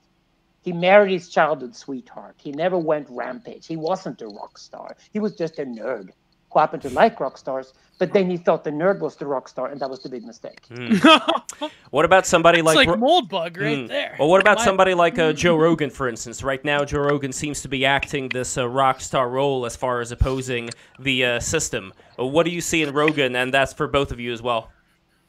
No, I think I think Rogan is pathos light, but he's basically just being the guy who is himself, who asks questions that he would ask. Like, is he interested? Then he asks that question. And the natural presence of Rogan has turned him into a Spotify podcast star, but he only opens up the space for something new to materials after that that has to be much more potent. Mm. But I mean, right now, yeah. How come you haven't been on Rogan, Alexander? Uh, I my friends are on Rogan these days. I'm not there yet, and I, I, I'm perfectly happy to wait. To be honest about it. Mm. Yeah, you seem like I, I want I, you I was and on the, Sam I was on the Stoa. I was on the Stoa today, and the mm. Stoa is usually the Stoa is usually the classy sort of waiting room. You do the jazz before you make mm. your pop record at Joe Rogan. Yeah. Hmm. And as far as uh, you mentioned Sam Hyde, and as far as Sam Hyde, do you think that he would be as popular among the 4chan crowd or, or among any edgy crowd if not for certain, you know, anti uh, anti-Semitic things. Like, no, no, no. I'm curious. No, I know. I know the answer is yes. But the reason why I say that, Alexander, is I think today, because of the way that the environment is, a lot of the things that would be the most tasteless, the most, let's say, gross, as far as you know, no, praising praise, praising Nazis and things like that. That's no, no, the that's the spiciest and edgiest that, that could no, possibly the spicy, like edgy quote unquote anti Semitism, that came much later. If you look at the original MDE, they hinted towards a right wing Politico, but it wasn't explicit until I would say by the time they got to World Peace. Then Sam went in a much more political direction after 2016. But the original MDE was more surrealist. It wasn't as mm. politically. Yeah, but how many people knew about critiquing... it? How many people knew about it back then, as opposed to knew about it once they got those images of Sam Hyde with the gun on 4chan and proceeded further from that? Do you see my well, point? Well, the memes, yeah, of course. Yeah. but I'm no, but memes. That... That's where the power lies. So I'm curious, Alexander. No, this is this yeah. is this is comic strip for boys. This is comic strips for boys. And hey, hello anti-Semitism is so banal; it's incredible. I mean, right now you got the Jacobin woke people in front of you. You can just start shooting them if you want to shoot somebody, kill them all. I mean, do oh, oh on Minecraft, anti, Minecraft. Anti-Semitism is not so predictable these days. It's certainly going to happen. And like I always tell my Jewish friends in Europe, I said the next time around it's not going to be a brown shirt; it's going to be a green blouse. Watch out for Greta Thunberg. Okay, so hmm. what's going to happen is that anti-Semitism is going to be both the Jews caused climate change, and it's going to be the Jews invented climate change and it's a hoax. You can attack Jews from both sides, and that's when anti-Semitism explodes. It's so obvious that it's going to happen. There's nothing radical about that at all right now. But right now, we need to get the Jacobins out of the way, you know, and for example, kill the nuclear family. So why don't you attack those things? Because then you're truly controversial, and people are going to go after you. You're going to get banned everywhere. But if you really want to be canceled or whatever you want to be, it's the easiest thing in the world today. Just don't do anti-Semitism again. Please. Uh, come up with something at least slightly different. Well, no, right? but then the the problem is in the well, I know in like uh, right wing spaces, if you're not like explicitly uh, for uh, Hitler and violence, then uh, it's uh, you know. then you're a cuck so I don't know. You're kind of a fake Well, it seems to be the forbidden fruit because of how censored uh, it appears to be online. Even though there are a lot yeah, of Yeah, because le- your mom got upset. Okay, it's nothing more to it than that your mom got upset. You're 11 years old. If that's how you become controversial, and that spreads on 4chan. 4chan is a boys' channel. I mean, hey, that's not where shit happens. That's not where people create huge new empires, corporations, and banks and things. I mean, mm. I work with the crypto guys. I work with hackers. Of course, they're happening. They're not 4chan any longer. That's just the kid's place. But a lot of the memes that originated from 4chan, they end up then going to the Elon Musks of the world. There is still something that's uh, fermenting in there that people uh, do end up grabbing well, onto. What do you think, Lord Miles? Yeah. I, about... I, have I have a theory that if every single social media had the same uh, openness and um, non-restrictions as 4chan, that the entire world would turn into 1940s Germany within five years. um, I see happening because I see these people, they go on 4chan for a few it's days. True. Um, yeah, they, they go down this huge route and everything makes sense to them and they become the uh, homeless schizos preaching that uh, Zionists are destroying blah, blah, blah, and so on. Um, I feel like every single social media has become such a so safe place that I honestly believe if they knock down the walls of um, content filters and such, everyone would be radicalized in a different direction. Mm. Yeah, that's I. Well, I remember back in the day, in the early days of Twitter, where people like um, like Matt Forney used to call uh, journalists uh, F slurs, and uh, it was just in the open. They didn't ban you back in the day. If that came, and then of course 2016 was the big threshold, which we will be talking about, by the way, this Thursday on our mm. Gamergate panel. Yes. Um, but no, I think that it, it is interesting how uh, there, there's I, I, am noticing there's a smarter breed of uh, anti-Semite poster that's sort of like not of the typical like alt right 1.1. I mean, a lot of those guys yeah. are relevant yet, the, yet they still don't want to come on break the rules. You know who I'm talking about, right, Gio? Oh, who? Uh, the Irish guy. Oh well, that's well. I don't know. He's I would consider a smarter breed than the average, like you yeah. know, guy posting on mm-hmm. countercurrents forum or whatever. I, I, I don't know. I think that in in some ways there the, a lot of the tropes they've remained true, but at the same time, I mean, internet censorship is wild in, in one sense, in that it is a like a giant Skinner box in a sense where you can sort of put people within their little groups. Like Alexander was saying, 4chan's the boys' club. Mm-hmm. It's like the naughty boys that can't get along with people, the misfits, the the misfits and refuse. But at the same time, I think that there, there, there. I, I truly believe it's that, especially after Gamergate, there was a sense in which there were forces above us that were consciously placing. 8chan was the best example. There are people that claim that 8chan was a giant Skinner box in the sense of like placing certain groups in a containment field. I think Telegram is another problem in that. I, I, mean, don't get me wrong, I love Telegram, but I think that a bunch of schizos posting about the Jews in a Telegram group is sort of like not very effective in the long term in the sense that it's become that like you know all the crazy right wing people go to Telegram. Here you go, um, and it's. I think that's even more of a powerful con- thing than just like outright censorship in some ways. Well, Telegram's been backdoored anyway, so um, well, you know, it's not exactly safe talking. Mm. But just ask me how I know. But how? Oh, Signal is yes. better. You think? Yeah, Signal is absolutely better. Yeah. But uh, what has but go- I, I want to go. I yes. want to go back to Lord Miles. I yes. want to go back to Lord yeah. Miles. I want to go back to yes, thinking Lord Miles as an older brother, teaching his younger brothers what it is to be Lord Miles. So you could be like a role model thing. I mean, I, I want to go back to that point. Uh, what has your last year been like? Tell us. What's you came from Kazakhstan. You came from Kazakhstan before you came here, right? Hmm. And uh, Africa. Yes, before was Kazakhstan. Before that was uh, Uganda, then before that South Sudan, I believe, and so on. Then Afghanistan, and my next big trip, I believe, um, it's going to be some next level stuff, which is happening in two weeks, let's say. So um, that's going to blow up. I think it'll be bigger than first Afghanistan trip, if you get my drift. Um, Whoa. Yeah. What drives you? Drives me. Hmm. I don't actually know. I think just fun at the end of the day. Um, there's always some good moral spin that can come to it, and I do some good work along the side, on, along the travels. But at the end of the day, if I just sit at home for more than five minutes at my desk, I get absolutely bored. It's just it's pathetic. Um, I kind of just lie there and I want to hop from one thing to another, and maybe a little bit erratic, but at the end of the day, I, I want to be sitting on my deathbed and looking back and either be surrounded by a family or not, and actually say, well, I don't regret that because I think that'd be the worst feeling, you know, just realizing um, your life is ending, there's nothing you can do about it, and then the immense regret of certain decisions. And whenever I come to a path of making a decision between going to Kazakhstan and say risking my life climbing through mountains or sneaking into the country, and going home and you know doing the dishes, it's definitely Kazakhstan at the end of the day. I think we're similar there. Uh, what what I did was that uh, I had a relationship for 24 years, the man okay. woman thing, right? Uh, but I'll live with guys. But I didn't have to do the family thing that you seem to be. Eh, you have to do. It's like I don't know what kind of background you come from. If it's a broken family, you want to do the family right because we have to do the okay. family right. I was born into the family being right. To be honest about it, I was very fortunate.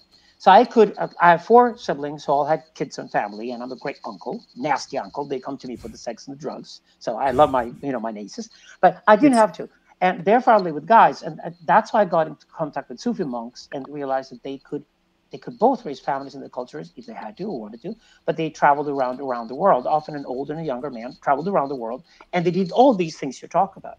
And I think we're, we're finally now getting into something here of a culture well, you can temporarily do that in your life, which you clearly are. You dream about raising a family somewhere in the world. I recommend you to go to Dubai and meet an Iranian woman or something, or or a Zoroastrian in India if you're lucky, because you probably that's probably what you're looking for. But I, I would say that there's also the possibility to stay in that monkhood and stay with that and live that life, and that's what I decided to do.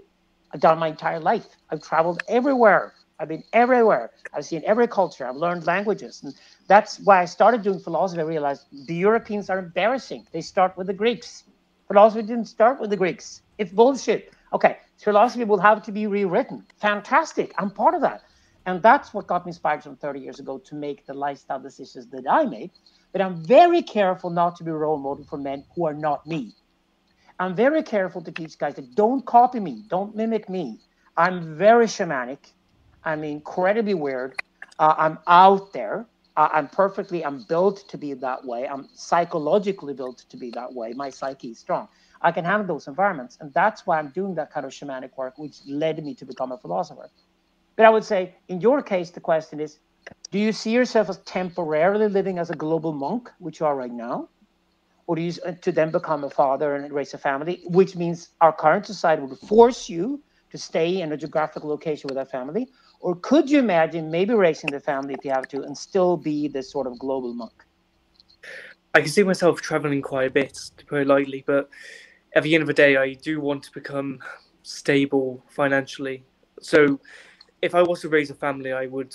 My my plan is because I come from a background working in investment banking. I know investing at an early age is a big thing um, that you should do. So what I really want to do is actually have a regular job, constantly invest and look after my child and have them situated in one place so we can actually build friends and family and everything uh, with me and with the school because I'm going to be homeschooling maybe the community. And I think jumping around will be quite bad for them but I think I think if I if I have kids and they get older I think it'll be quite good to mix the two lifestyles where let's say for one year they can travel around to a different nation and explore and evolve the way I have and maybe they can travel to different regions and do different things and i can just help them with that. Um, i can constantly build up their exposure from an early age and um, i think i can kind of meld the two worlds together but i can never travel solely uh, with just a family and then hope for the best. I don't think i can have the best of both worlds because at the end of the day i look at it and that'll be the perfect situation. And if it's a perfect situation i know it's not realistic and not possible Mm. I know families who do travel and do the homeschooling, and that's why they travel. So there are families like that. But they, it takes a gutsy mom and things like that. But there are a lot mm. of families who do that. Yeah. I find it incredibly interesting. You're definitely a netocrat. You're born to be a netocrat. Thank you. Uh, or maybe you, you, really, you are what I write books about. You really are. That's why I'm here today. You're going to be like Dalrymple writing travel books. I think that's yeah. No, I, don't do don't do coffee table books. Do, don't do anything that printed. stay online. Stay online. Stay online. Yeah. Don't do anything that's printed. True. When it's printed, it's dead these days. It's do you coffee think... table books are the end of literature. Yeah. yeah. Oh, that that yeah, you're that is true. But I think for men could probably do it in a richer and rewarding way. I hate to say it, I hate to be sexist, but I think that do, do you know um that one YouTube channel, uh Soft White Underbelly? Where they interview like homeless crackheads and uh, prosties and so forth. There was this one woman, I think her name, this French girl, that was like you know basically a prosty, right? And uh, she traveled the world and she went different places, and it's like in a way, you know, she has that cool girl French vibe, right? But in a way, when you think of it, when you look at an older woman who has done these uh, traveling and so forth, especially in that industry, it's sort of like, not that it comes off as pathetic, but it comes off as like, I don't know, compared to a man who is an explorer, it just doesn't feel very natural. I, I don't. Ah, uh, bullshit. I don't know. The shamanic caste, with proven through data anthropology, is 4% of the population. The androgynous right. are another 4%. 92% are regular Joes and Joes, right? The 4% of the population shamanic are equally feminine and masculine, equal men and women. So uh, you, just have you just you just have experience of women who are traveling and traveling all the time. Women are perfectly comfortable traveling all the time when that's part of their archetype. And no, but usually, women they travel it does depend on, it does depend on the style of traveling and the type of women. I feel like there's a certain breed of women where they travel to um air, I, not Airbnb, uh, what's it called? To uh, hostel to hostel, sleeping around with random guys. I like know that. women like that. No, yeah. that's not what I talk about. Lord Miles, yeah. talk about that. Lord, Lord Miles, listen to me now. I'm, t- I'm talking about saving you from returning to London to marry an Essex wife, and instead go to fucking Dubai and get a half Iranian, half Indian, sexy woman who has her own career and has long nails, and high shoes, and, and, and nannies and things, and you must then pay her bills. That's the family you should raise, rather than having an Essex wife in London. I wouldn't never go to Essex in the first place. It seems a bit dangerous. you, you ever seen those? Uh, the British women have f- fell from grace. I don't know why, but like you see, like the the well, they had the, the '90s term was the pram phase, but you see them strewing across the street, piss and puke all over themselves. Uh, at nighttime, it's just on those in those dre- fumbly dresses. Oh my god! What are you talking about? England here? Well, it's the same with Englishmen, so they know better. Yeah, I know. It's the townies. It's called right? binge the, drinking. There you go. The, the council houses. But Miles, what happened to the British women in particular? That they seem to be even more lost than uh, American or Canadian women.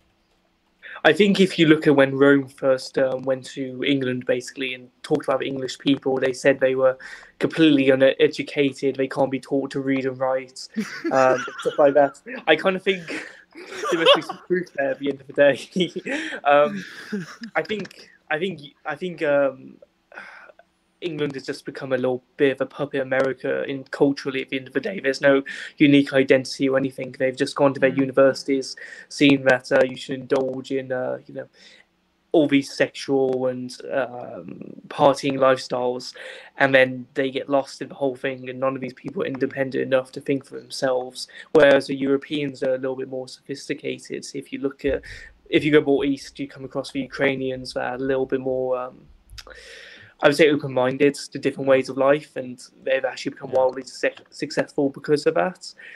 And I would say as well, it's um, I would say it's the comfort of being British that you know the the, uh, the lifestyle isn't too harsh, and families have become more weak and everything, and they've become more.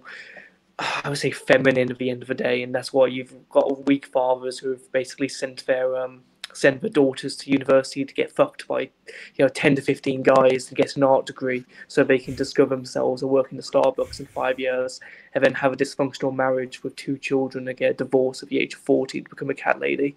It's just a path every British woman takes, I've noticed. And it's very I have, I, have, I, have, a theory on this. I have a theory on this. Oh, yeah. Look at 1945. Okay, Churchill won the war and still lost the election. Okay. Yeah. If you if you were a British man in the colonies somewhere. You were in South Africa, Australia, New Zealand, Canada, wherever. You would have stayed. You wouldn't go home, would you? I think that's what oh. happened after 1945. I think the femini- feminization of Britain started after 1945 because when Britain lost the empire, a lot of people basically migrated. And the, the people who migrated the most between 1945 and 1948 were men. So, so basically, because they came, they came back, they yes. won the war, they weren't appreciated, and they went to the colonies. And that, I think, I find it interesting to look 100 years later what kind of a feminine culture Britain has become. And this is what Scandinavians have then idealized. So Scandinavia has the problem with its own Americanization. It's gone through Britain, come here. And basically, Sweden today is America run by the Democratic Party as a dictatorship. It's like yeah, they still they like still Canada. try to defend that Biden isn't seen out every day in Swedish newspapers. Like it, it, and that's why it's a great place to be because God, I can fight. I can have struggles here. I can fight as much as I like. Because it's a completely insane place to be. That's like Canada. It. We're basically yeah, Oregon, yeah. the country. Well, I'm, I'm surprised they haven't sent you to the gulag yet, Alexander. What, why do you think that is? Are they about to? the go the two week to even have a gulag. You know, it's just like we were the we were the only ones who didn't wear face masks during COVID nineteen. We didn't even wear the face mask. It turned out it didn't make a difference. And now they're yeah. trying to turn that into victory story, which is kind of nice because the face masks were, of course, just felt false security and didn't mm they didn't do anything. It's just like they, they were just complete fake, right? It's just it, it, I find that interesting with a mm. place like this that it's so experimental. Like the, Sweden is like the social experimental workshop of the world, where the nuclear family and everything has gone all the way to the absolute bottom, mm. which is also why dialectically has to be the place where something new will appear. But it not, it's not going to be Greta Thunberg. I wrote her mother's songs. I know the family. I want her out of the way. Because to me, Greta Thunberg is the first of the green Nazis. Like green oh Nazis. My God.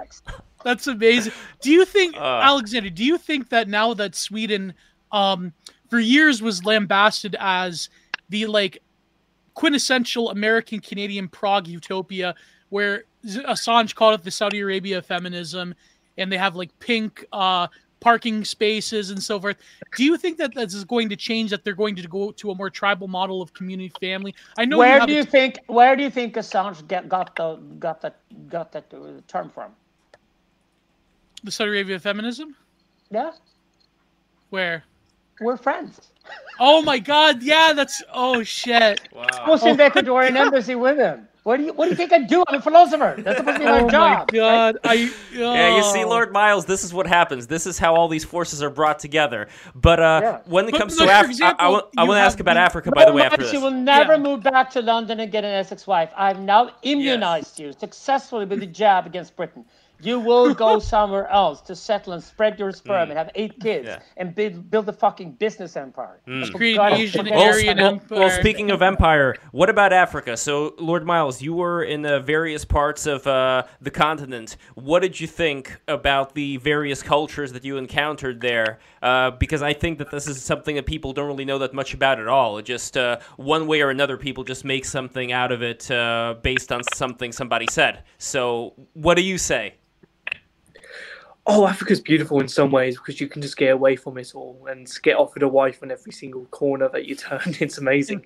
So when I was when I was in Tanzania, I, I had basically had this girl coming on to me for ages. She was my uh, tour at the time, and she was basically speaking about family and all this other stuff. And I was very tempted, but sadly I wasn't attracted to her. Even she was good looking by African standards, but um, you know these people were desperate for kind of the um, I would say the Western idea of a perfect family. Um, you know, if they look over and romanticize about it. Same with Afghanistan at the end of the day. Um, a lot of people in Afghanistan are actually convinced that it's like um, the 1800s idea of a Italian family where you get married at 18 and you have six kids. I had to tell my um, Afghanistan tour guide about OnlyFans. He died a little bit inside. um, but um, oh yeah, same same in South Sudan. Basically, it's kind of a, it's a business exchange. Uh, that's what families are, and they're arranged by the elders, and then suddenly it works out because that's the end for day. Both parties. Right, Africa's most beautiful women are the South Sudanese. There you go. Oh, exactly. Yes, yeah. they are. They are amazingly tall. When I when I was about to visit one of their tribes, I was warned that I would be offered a wife, um, and I need to pay about um, twelve cows or something, um, which wouldn't be too much in terms of a local currency. And then instantly I'll be led into some sort of hut and they'll start drumming to the beat of what I'm about to thrust with. And you know, if I don't last a certain amount of time, I can't join my family. So that was a that was quite the experience, but I didn't join in, thankfully. Mm. But at the end of the day, you can go to Africa with uh, you know as a white guy with a degree and everything, go into an average job, especially in East Africa where you speak mostly English, and then you can basically find anyone and marry them within the space of a year, and everyone's going to be happy if that's what, mm. if that's your thing. Um, I think but the internet racism is preventing you from getting yes, a trad pilled African. Exactly. No, I'm kidding. I'm no, but uh, is oh, there? No, have an African wife. is, is there a danger in Africa oh, that oh, people wait, wait, wait, yes, what yes. did you just say, Lord Max? You would never have an African wife? Oh no, I'm just not attracted to black people. I've got to admit. Uh, I'll change your mind about that. You haven't been talking to me. there we go. I am a nightclub owner. I am a nightclub owner who sleeps at brothel madams. You have no idea who I am. I'll take you to Africa and see it totally differently. Fair enough.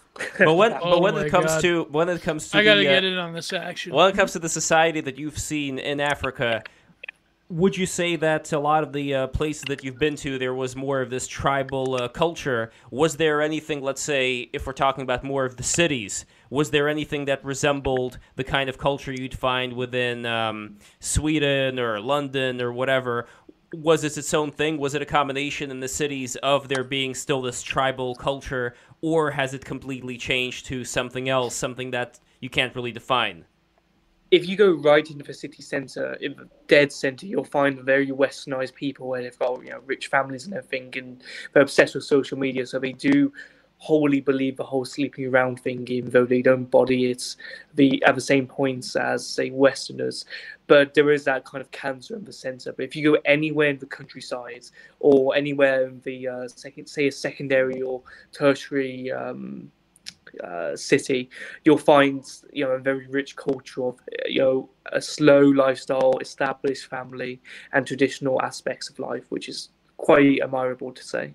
So that is in the countryside. You would see those traditional aspects, and would you say the people in the countryside are wealthier than than the people in the cities, or no? Yes. Yes. in soul, yes, I would say so. Oh. But if in in Bard disagrees.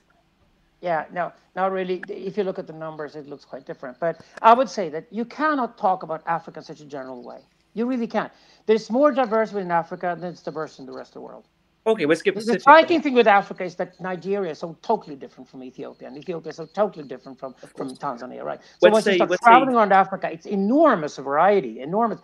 Some of these cultures are incredibly urbanized, but they're urbanized in different ways. Wealth is spread in different ways too. Some are agricultural economies, and certainly wealth can stay in the countryside. But some of the economies have now become industrialized, and then the wealth has moved to the cities. You know, when the city inhabitants move to the countryside and buy property, that certainly the wealth has moved to the cities, and that's already happening in places like Nigeria. So it, it, it, it, you can't generalize with Africa, I think, in that way. I just say this half of all children born in the world today are born in Africa. So, demographically speaking, Africans will take over the world. We'll see huge migrations of Africans to the other continents because we're not breeding anywhere else any longer, and, and uh, even to China and Japan. And, and we'll see all kinds of mixes and hybrids coming out of that. We'll also see some of these places in Africa will prosper, uh, some will just fall apart and become going to permanent civil war. Uh, I'd say Africa is very unstable, but some of these places, like Rwanda, for example, are indeed prospering. They are world class. They do things right. They have tech hubs. The tech hubs in Nairobi are great. We, we're already using tons of stuff patents in our own technologies these days that have been developed in Africa. It's going to be more and more of that. And you have places like Mauritius and the Seychelles, etc., that are Singapore, Dubai style economies, and incredibly wealthy already. So we'll see. It, it, the great thing with Africa is that it's split. The problem with Russia has been solved because Africa, like India and the European Union, are split, split entities. And I think the competition between different countries in Africa is really healthy. Hmm. And as far as something That sounds like, uh, a total nightmare to a lot of people, though. Global whatever. Africa. As far as as far as what happens to uh, when we're talking about nightmares, one of the nightmares people imagine is countries like uh, India and China being responsible for so much pollution, and then they would imagine that if Africa were to industrialize, the continent of Africa were to industrialize even more, we would see more of this uh, pollution happening. What do you think about this? Uh, Okay, okay. Yeah. Africa and Asia are building nuclear power everywhere. Nuclear power is only problematic where? In America, Britain, Germany, and Scandinavia. Okay, the countries are going to be left behind, and the countries that make the terrible mistakes right now otherwise, the ones that think that solar and wind will solve anything. You need to build Sure. nuclear power, and you need to have cheap, abundant electricity available at all times. Eastern Europe gets that. Asia gets that. The Middle East gets that. Even Saudi Arabia is building nuclear power. Geo doesn't Africa get that. gets it too. Okay, so anywhere in the world where you have cheap, pure demon power. available, Yeah. you can create anything else on top of it. Energy is just the thing that it makes everything Mm. else flow. But expensive electricity, where Scandinavia, Germany, and certainly America's heading, is disastrous. Hmm. Wait, That's but what but would Geo, why why do you not stand nuclear power? What's going on? It's demonic energy. Will release man-made horrors beyond our imagination. It's it changes our DNA.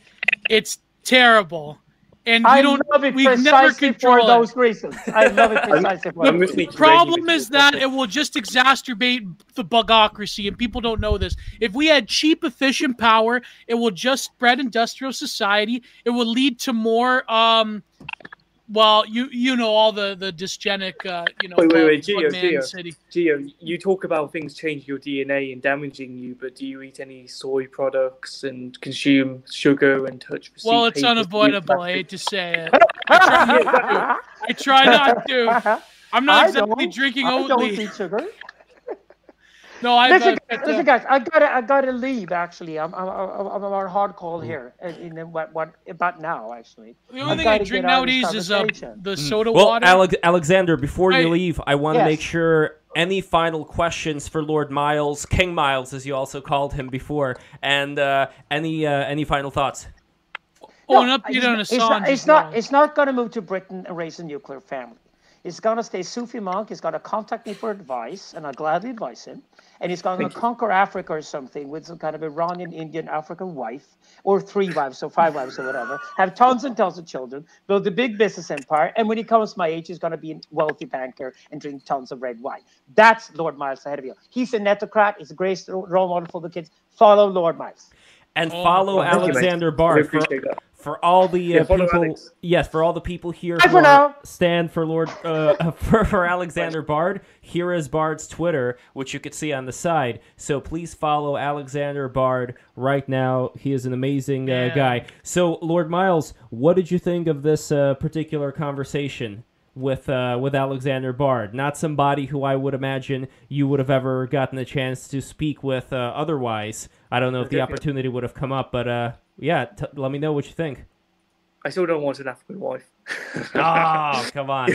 We'll uh, we'll get there eventually. I met this very beautiful African princess at a film festival, the Palm Beach Film Festival. I still uh, I still miss her. I wish I could contact her. Is that again. your GF love? Or... No, Geo. I'm not talking about this. But uh, Lev, come on, you're gonna have to tell me eventually. No, I don't. No, no, no, I don't. But what uh, the hell, Lev? I mean, you're just you're just totally ruining our friendship right now. Mm. No, um, as far as, as as far as the way that Alexander Bard uh, looks at uh, looks at life, looks at philosophy, going out there into the world, I think you guys have a lot in common. He comes from more of a, uh, I guess, artist musical uh, perspective, uh, and you come from. I mean, would you say that you're an artist as well? Would you do you have an artistic? Bent? I got I got accepted into art school um, when I was going to go into secondary school in the UK, but then I couldn't pay the fees sadly. Um, so it's kind of nineteen it's the nineteen twenties repeating themselves again. I'm joking, but um, yeah, I would say I'm autistic. Artistic. Artistic, autistic, same thing. Uh, autistic, exactly. I thought about going to art school, but because of uh, my background in philosophy, it'd be, it would be redundant because basically a lot of art schools just like um, they have these quaint little theory courses where they don't really do much, but it's sort of like, you know, it's kind yeah, of like I, studies. Yeah. I had a friend who went to art school with some really crappy art university, and she was basically um, told to come to these optional sessions where they'll see real artists perform. And then one of the uh, one of the sessions was literally a lady smearing her own poo on a canvas and just pissing in jars and stuff uh, fully naked. So yeah, well, that's why they, uh, the goat the goat say man would be the uh, true artist today if uh, people gave him due recognition. The only problem is that he's too internet famous, and I think that there is something about the art world I find with. Uh, internet famous people, people who are on YouTube, there is something that the art world just l- looks at it and just like, ugh, ugh, well, what is that? You know, we'd rather be. Yeah, exactly. They see a dirtiness in the liberty and the uh, edginess that a lot of uh, these movements contain. And again, I'm not saying that they're perfect. I already criticized the things that I find bad about them, but there is a freshness to them that I'm not seeing in today's art world. And what yeah. depends. Like I mean, there's post internet yeah. art, but that's like sort of even that's become a relic of like the 2010s. I'm just talking so, about there being this general cowardice within the art world. You know, well, today's art world is just um, a giant tax haven. Basically, it's just a, tax scheme at the end of the day. It's not actually for art's sake. Like I said, you can only, I mean, like Alex said too, you can only really experience art when you've actually, you know, never actually you can never experience art unless if you dealt with some hardship. And to be fair, a lot of people don't haven't really dealt with real hardship nowadays, so they're just using daddy's money mm. to buy a canvas set and go to art school. Uh, yes, uh, yes, and no. Though here's where I would disagree. There are people out there like uh, Flaubert. I mean, art there out are out there. They don't. Ex- he doesn't exist anymore. He's dead. But he he's wrote, been dead for almost hundred years. He's left. been dead for almost hundred years. But he wrote Madame Bovary, and he was not really an adventurer and explorer. I think that there are situations like with Flaubert where you are able to have people who don't really like venturing outside that much, but their inner world is very active. And I find that a lot of people today, they don't have the inner world or the outer world. Like, I'd wish they'd have sex. I'd wish a lot of the Zoomers would have had sex, but they don't even do that. So they're not even applying this. Uh, this skill. Well, if you if you watch uh, shows like Euphoria, Lev, I mean, they're apparently Zoomers are just uh, you know, no, that's yeah, I know it's bullshit. It's yeah. still I mean, yeah. People live their inner outer world through content creators. I mean, what I've got to be honest. Why do my followers have to come to Ukraine as well? They could just watch me do it. Um, same thing with the internet. Yeah. There's no sense of exploration. You can find out anything about the world or any experience at any point online. If I want to see a magnificent painting, I don't have to go halfway across the world hunting for genius artists. I can just Google it. It's, it's boring. It's it's too much. I think people need to actually be limited by the information and entertainment nowadays. I think that if if you were given um in in a way I think maybe like the terminally online like incel schizo, they can experience I think a form of that artistry. Like for example, the biggest ex- the best example in my mind would be like Edvard Munch, who was like the original incel artist in the some sense, and that he took his inner turmoil with women and he produced, I would argue, one of the best artistic corpuses in the work of painting in the last like 100 years previous to him. So, but I noticed that the way that it's mediated is really through self destruction rather than any sort of productive effort. Like, only very few people, I think, can achieve a sort of an authentic expression of that because of course a lot of people in the art world they're sort of like fake cells about it. They're trying to tap into something that is either hyper politicized which is inauthentic to begin with or it's trying to experience those emotions and sentiments through a wholly like almost clinical and detached and academic way which of course can never work. Because if you had like in the if you had like in the contemporary art world like a genuine like incel schizo like you know doing some performance it just wouldn't work. It's like yeah, yeah. I don't know. I would love or to see it could work. I know. yeah. um. But uh, you're right now, Lord Miles. You've been to all these countries, and you told us about Africa and uh, Afghanistan and uh, Kazakhstan. I don't think you've touched on uh, that much. But yeah. would you say that people in general who have lived in uh, these more tribal situations, if you were to, like Geo said, bring them into the modern era with all the appliances and all the cushy things that we have here in the United States, do you see this mass degeneration of uh, spirit, for lack of a better word, or do you see there being a good way to balance out creature comforts? But the question is like, who balances those out? Like, wouldn't it be easier to just succumb to whatever creature comforts you have and then uh, degenerate from that? So I don't know. Like, what are what are some of your thoughts there? I really think, um, hmm. yeah, I really think it would just be better without the creature comforts. I've got to admit, um, I, I, really don't see humanity keeping the self responsibility it needs and passing it through the generations without it getting lost. I mean, everyone had wisdom back in the day where they knew certain things were wrong, but then it gets mutated with greater technology and then lines become blurry and ethical lines just get more and more complex. I think um, modern society has ruined humanity. When I jumped over the mountain to Kazakhstan, I came across a farmer who had probably never seen a tourist because of the region he was in. There was no roads, there was no, there was no nothing basically. He uh, he lived alone. He was doing farm work. He was something like 80 years old. He had about four percent body fat from what I was looking at him. You know, he had a he had the best jawline. He was just you know living on pretty much potato and the occasional piece of meat. Um, and he was generally happy what he was doing. And then as I went to the capital, um, I saw you know people all dressed up in fancy clothes. Um, this was not in Kazakhstan, by the way. This was in Bishkek, um, the country we jumped over from. When I saw these people in fancy clothes on their phones, they were more distressed about what's going on with a little screen in their hand than they were about anything else. When the farmer who's actually happy, it means nothing. You know, he doesn't know this world and he doesn't need it. I generally want to work a job where I can get enough money and I can buy a shack in the woods with a solar panel and maybe Starlink so I can download books and literature and then I can hmm. isolate myself if I don't get a family. Like if I get to 40 I have no family, I'm going full like Ted K without the bombings uh, without the bombings. just with the uh, just with the isolation bit. Hmm. I seriously really think there's something perverted about society um, that has come up nowadays. I mean when I travel to certain regions, I meet these people and I honestly question if they have it in a monologue because they they seem like yeah seriously they hmm. seem they seem really backwards. They're just kind of obsessed with this technology they've been given, and I just don't want to become part of it anymore. And I don't hmm. see how you know anyone else could come to a better conclusion. But uh, um, but does the farmer, you think, have the inner monologue, or do you think he's guided by certain things that have just like patterns repeating themselves over and over again throughout all of his ancestry, where he's just like in a Zen way going through the motions, but there may not be as much of an awareness, like a self awareness of what's going on, or no? I think he has more of it in the monologue than the people with the technology, because at least with the people with technology, they they don't have the time or the allowance to actually think because they're kind of trapped in that world. But this gentleman, he has no barriers. He can jump over with his life savings and drive into the city and indulge whenever he wants. But he's got the option, but actually doesn't take it. He's got the time where he's just mm. in the field for 12 hours a day. He can think as much as he wants, but at the same time, his mind is completely clear because he knows what he wants. Um, and what he has is what he wants at the end of the day. He's happy the way he is.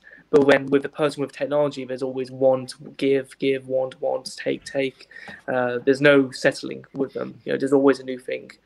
I really just want a bit where I'm satisfied and I have everything I need and I can just do my own thing and not need any input from the outside world. And that's how it has always been in history. If you go far back enough, and that's how it should be, I believe. I want to be careful though when you're talking about uh, people who do have the inner monologue and make the decision to do what they want to do. I also look at history of people who were also living as serfs or peasants or whatever, and who did do you know really horrible things. And uh, I'm trying to kind of see like how do you distinguish between people who can be programmed by if the nobility or the king or whatever says you know go over there and like kill this person because you know you know the the the king or the church says you should do that.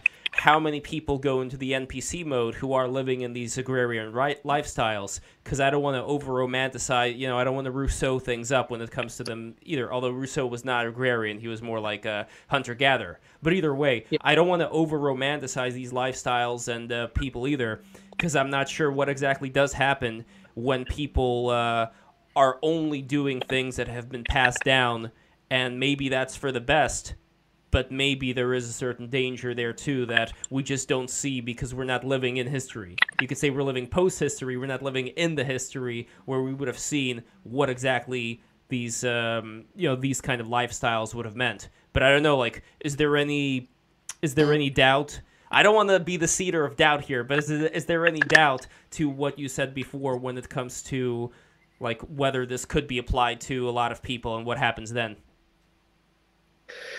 Well, I, I just depend because I think if you're in these isolated pockets, at least you have community, and from community you do have some sort of thought process that goes through. But if you're in a big bubble of your society like we are at the moment, you know, there's a million ideas whizzing around, and it's uh, it's it gets to a point where you know you just don't make a choice or you don't settle down on ideology and then uh, no matter what, if a king comes forward and tells you to do something, you have a you know five-hour political debate online, and then the enemy is already at your front door. But at least with the small community, you can make those small decisions um, and go from there. I, I, well, really... I, I, can give you this example, and this is just a personal one. Again, I know I already know what the chat's going to do, but let them do whatever they're going to do. I don't care. So, just personal example, not my personal example, but my family's personal example. When my um, when my mom married my dad, in order to get out of Russia, my dad had to be approved by his dad. His dad had to sign the papers granting uh, exit from uh, Russia. In order to do this, yep. they had to go to the home village of my dad, and my dad, uh, not my dad, my dad's dad, my grandpa, and my grandpa has not seen my dad for years and years. He's just this alcoholic dude who lives in a village somewhere. He was in the uh, Soviet army before he retired, and in this village, the women were chasing my mom around in order to like try and plot and kill her. And he had to uh, tell his uh, father that my mom is a gypsy, that she's not a not a Jew, because they literally just like in oh. Borat, they thought the Jews have actual horns that are growing out of their uh, heads. Love, is this real or this is real? This, this is completely real. What? Oh my god! Wait, they don't. By the way, nice going with the uh, Borat DVD on the uh, uh, uh on the uh, Kazakhstan uh, area. That's nice. But anyway, the reason why I'm saying this is I don't see a lot of wisdom there. I don't see a lot of this home style country wisdom in this kind of approach of trying to kill somebody who comes in who's you know not threatening you and just uh, you know dressed normally just because they look weird. It, it reminds me of like the tribes in uh, what was that tribe that killed the Christian missionary? You know what I'm talking? Oh, oh yeah, I know what you mean. North um, Sentinelese, that's it. The North Sentinelese. So it reminds me a bit of that, where you could say that yes, they're doing certain things kind of to protect themselves and protect the society that they're in, but it doesn't mean that they're introspective. And that's, well, that's why, why, I want to avoid. That's why I think you need a third input, a kind of a uh, timeless ideological you know uh, thing that's you know above humanity and that's why i think the bible comes in because at the end of the day you reference that and it's you know i think even atheists will agree that the teachings of the bible in terms of uh, you know i would say how do you put it um the teachings are right or wrong, but in basic morals, I think I think the Bible will come down upon.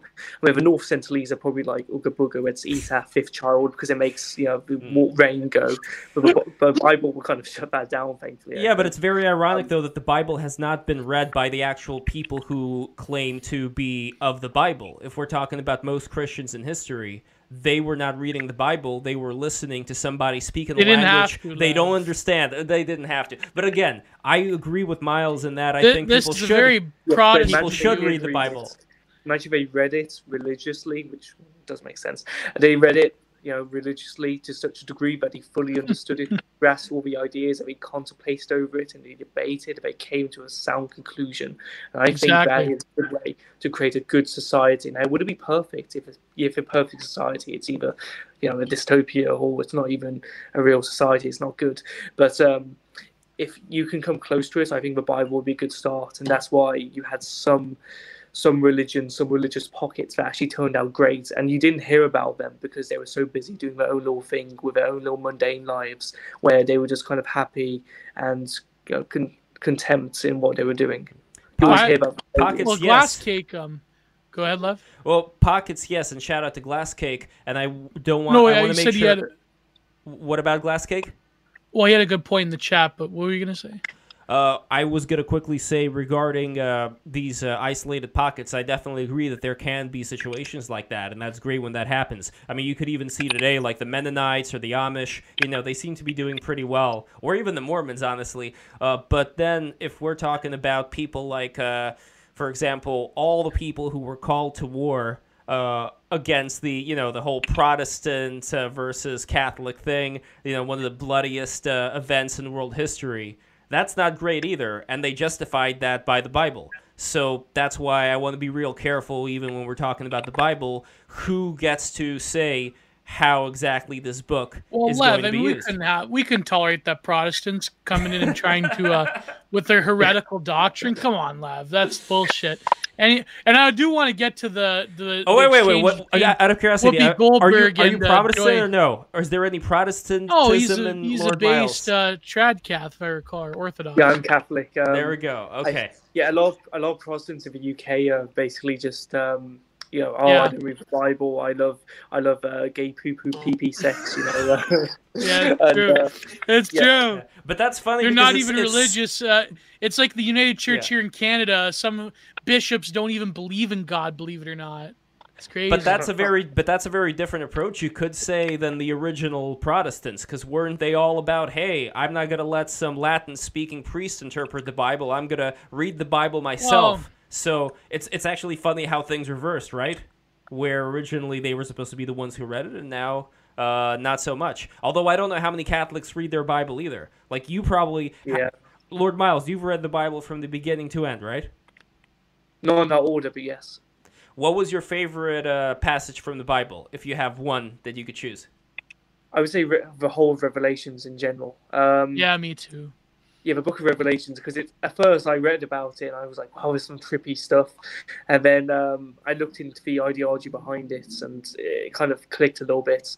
And then I dug into it and I realized, oh wow, this actually reflects a lot of modern day society. It's a great warning that people should heed um, in general. I mean, it has a divine teaching behind it, and it kind of loops back around until it loops back around with the divineness of God and how everything will end by His hands at the end of the day. And I don't know. I think that's kind of comforting. Um, you know, some people might believe that religion is just a giant cope or comfort, and yeah, fair enough. But at least I'm happy at the end of the day. Like um, that's one thing I think as well if if I am if I am wrong, I've kind of just wasted life being happy with God. You know, if I'm wrong and if the atheists are right, they've just kind of been miserable and they just you know, they're right, but we have no satisfaction because it's just darkness. You know? Well, I, I think that in some ways it brings hell rather than comfort. And in, in this, not well, in the literal sense, I think that the metaphorically, I mean, it it sort of brings um, a sort of gravity to life that uh, you wouldn't have necessarily if you were a materialist. But uh, where Lord Miles? Oh, by the way, Lord Miles is not glowing right now, even though it is dark. So there we go. Case closed. He is not a fad. Are you there, Lord Miles? Lord Miles? Let's see. Uh-oh. I don't know what's going on with Lord Miles' internet. I think, Bootler got him. Oh boy. Well, he's not in the. Uh... Oh, there oh, we there go. There is. There yes, is. there we are. Um, hey, well, Glass hey. Cake brings up a good point. Um, Miles' lifestyle is an alternative lifestyle that isn't a surrender. You can you hear me? Uh-oh. Miles, can you hear? Can you hear us? Everybody subscribe, by the way. Everybody who's listening, subscribe right now. BreakTheRules.tv. I wonder if some people are still watching on Instagram. That thing's been going going along like a glitch fest, but uh, it's still oh going. my god! We are gonna have Miles back right now. Don't worry. He is just adjusting. He is adjusting his uh, whatever. He is adjusting his camera. He's going to go back. While Miles is not here, patreon.com slash break the rules. Become a patron today. Geo, what do they get? Oh, what tier? Well, five dollars. Yeah, five dollars. What do you get? get the super secret. Uh, well, you get all the audio files beforehand.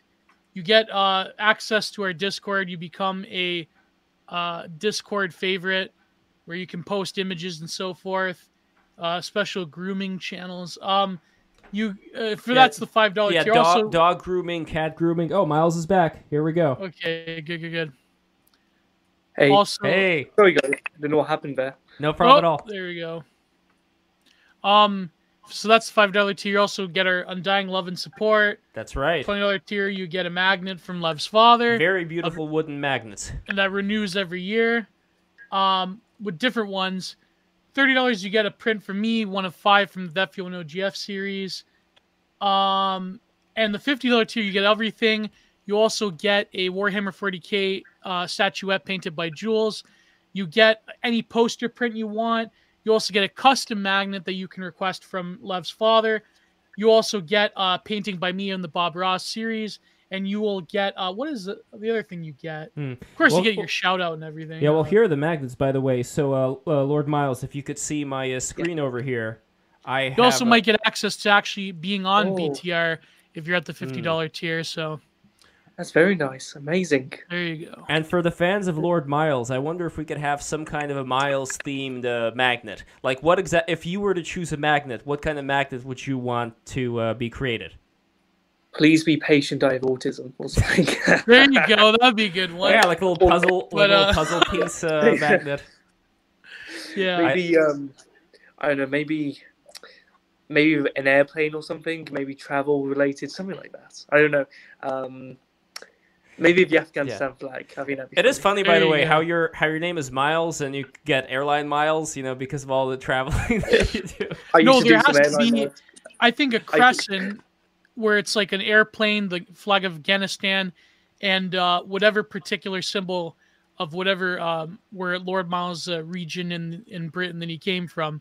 There, there has to be like crescent made, I think, for Lord Miles. Mm, maybe. Yeah. Uh, this is uh, this may be too much, but it may be workable. Uh, I want to ask you about um, outer space and aliens, things like that. I don't even know if we covered wait, this. Wait, but... before we get to okay. that. So Glasscake says Miles' lifestyle is an alternative lifestyle that isn't a surrender to circumstances like quote unquote van life, which is nothing more than a survival technique. That's why he is significant. Well, what do you think of the tiny home people and the uh, hipster?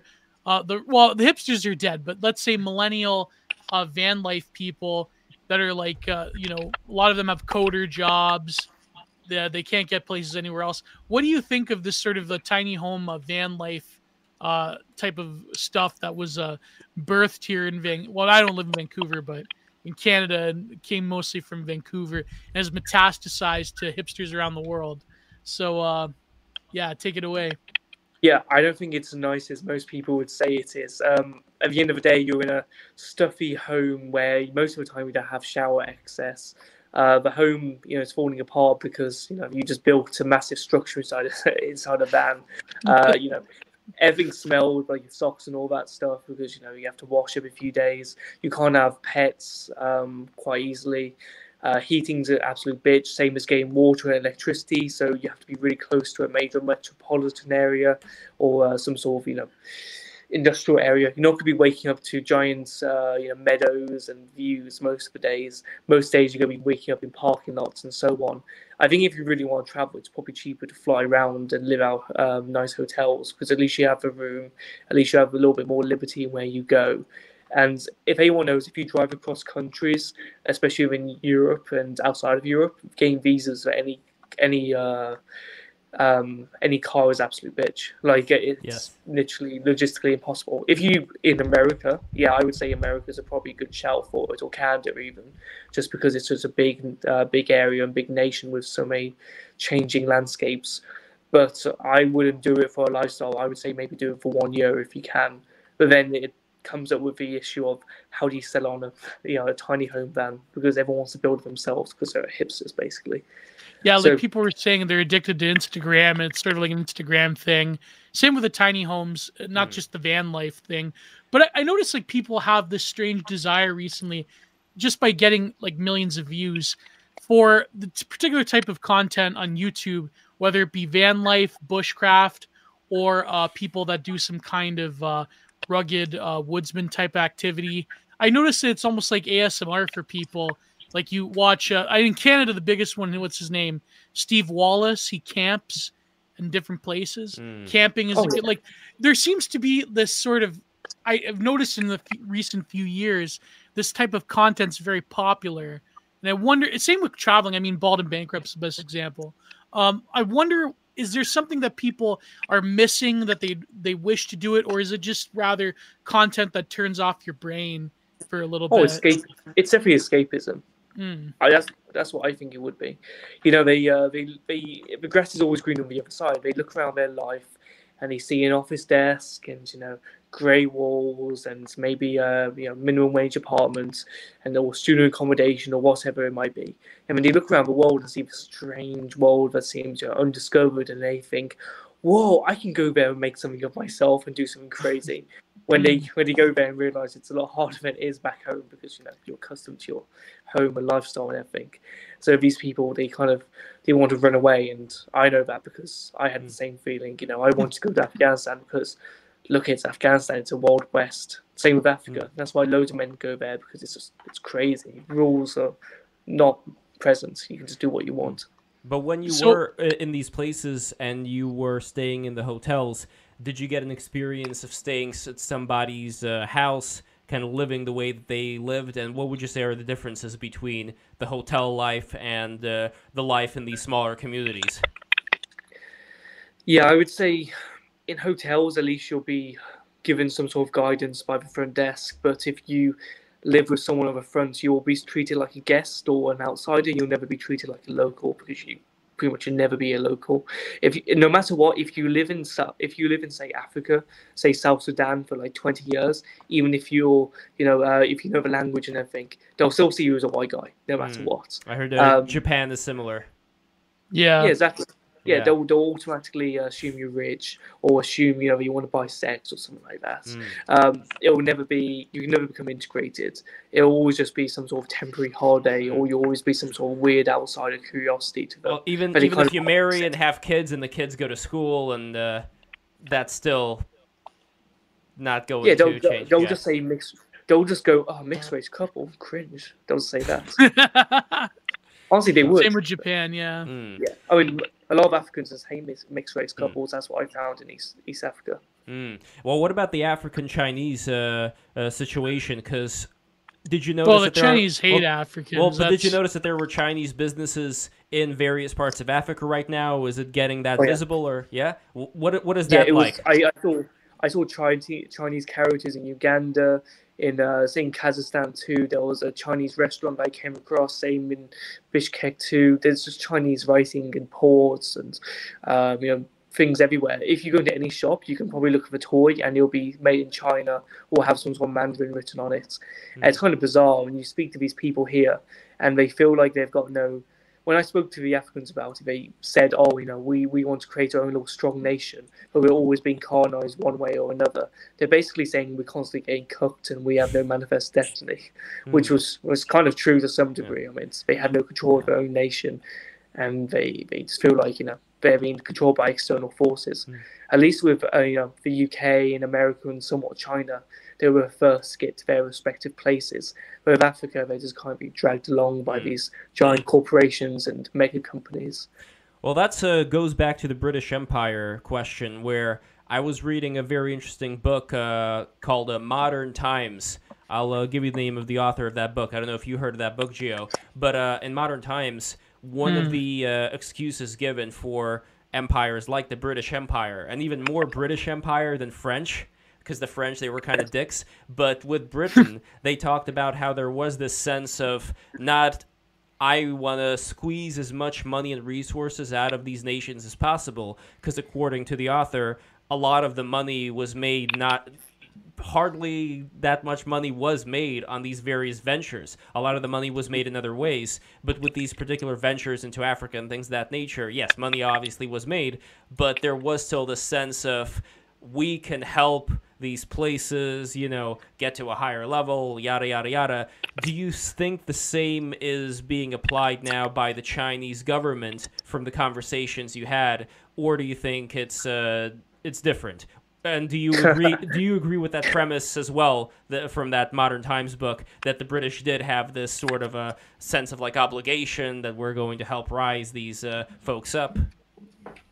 Oh no, it's completely different. At least I think with the British, you know, some individual idea that they're going to, you know, influence the world and create a better world in general from the British hands. But with China, it's like, huh, lol, money. we'll just uh, they just see these people, oh, you found gold, or oh, we can buy it off you for a fraction. We'll just take the entire bit. Yeah, yeah. Uh, it's, it's, just a giant, you know, we go in here, we have loads of money, we're going to promise stuff, and we're not going to give what we promise, or we're going to take advantage of it. And I don't blame them, to be honest. If I was a, if I was a rich Chinese businessman, I'd consider doing the same to some extent. Mm. Uh, like, um, yeah, at the end of the day, you know, there's no Chinese pride where they want to really, you know, revolutionize Africa and make them into brothers. Nah, never, never gonna no. happen. Mm. They go. They don't have that colonial like model where they're going to interbreed and create a Hapa class that yeah, will just, rule Africa. They don't care about that shit. They, yeah, cringe yeah. atheists who just want as much money as they can. They see it as a piggy bank. You know, there's no. yeah, Africa is exactly like a strip but then, but then comes the big, the million dollar question here if we're understanding the situation in Africa where, like it or not, there's going to be a gap of power and some big power is going to come in and is going to rule things, would it make more sense now that I think uh, a lot of people in the West, because again, I'm not painting a rosy picture by any means of things that occurred under the British Empire or any of the other European empires. Obviously, there was a fair share of a lot of uh, horrible uh, things.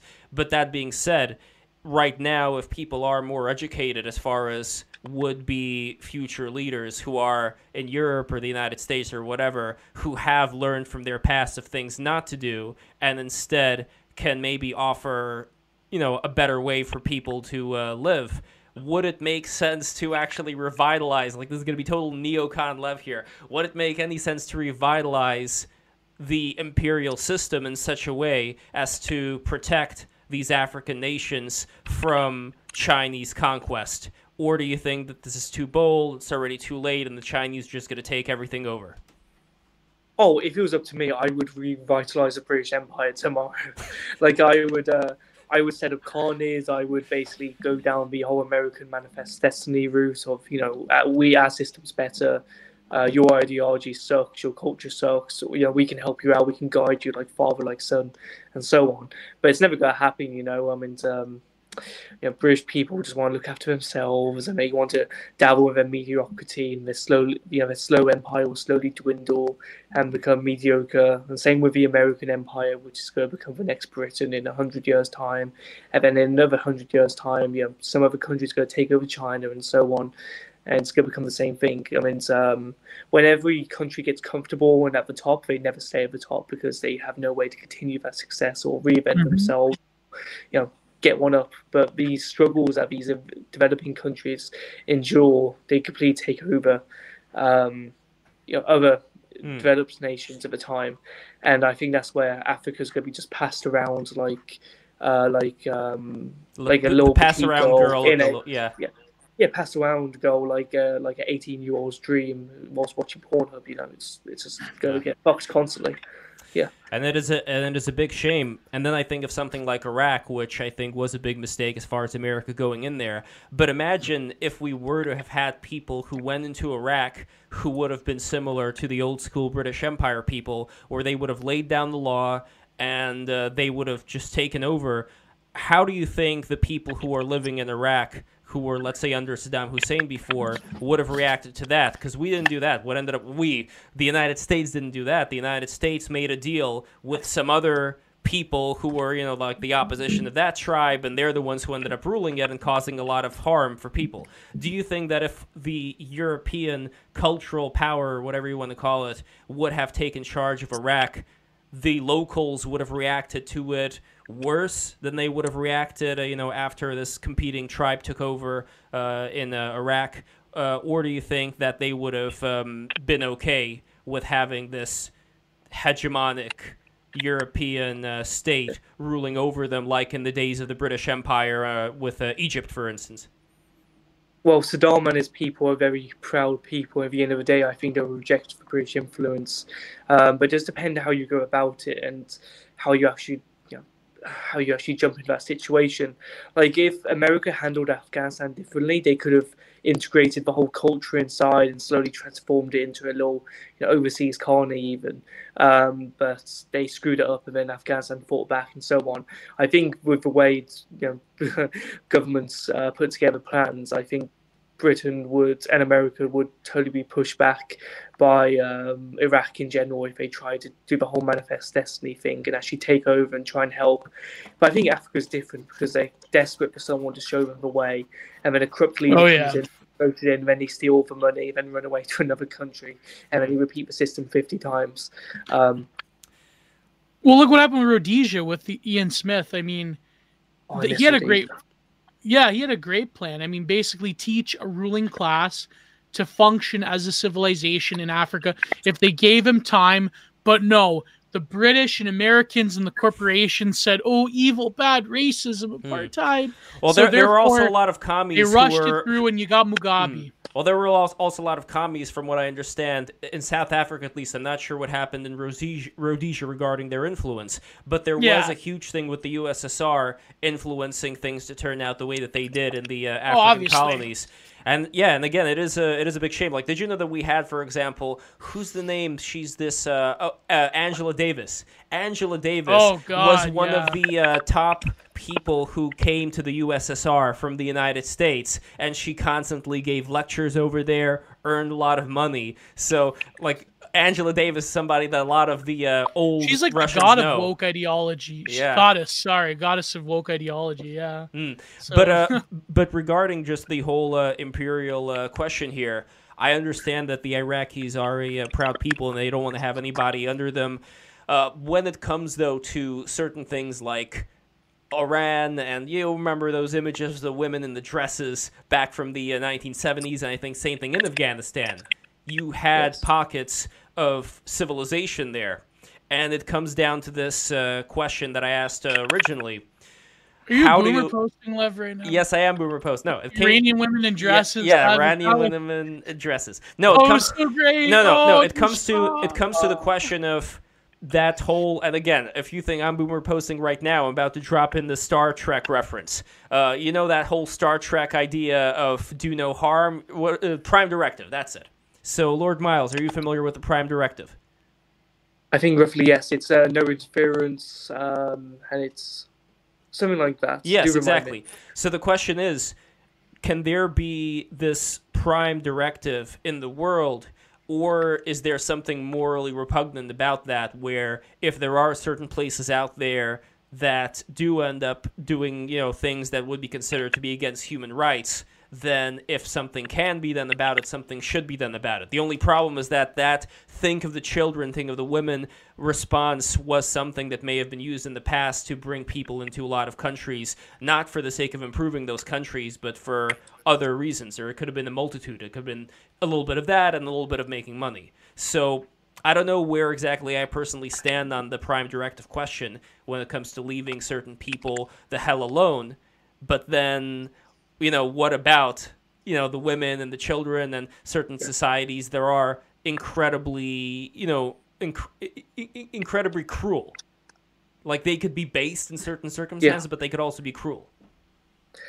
I'm divided on this whole interference thing just because of a uh, factor that we haven't discussed. It's actually the nuclear bomb, because if it, what you could do at the end of the day, um, before the nuclear bomb was invented, you can let a nation go its own way and make its own mistakes, and hopefully turn to you or take influence, and you know weaken and become a little bit more, you know, cooperative with the global community and so on.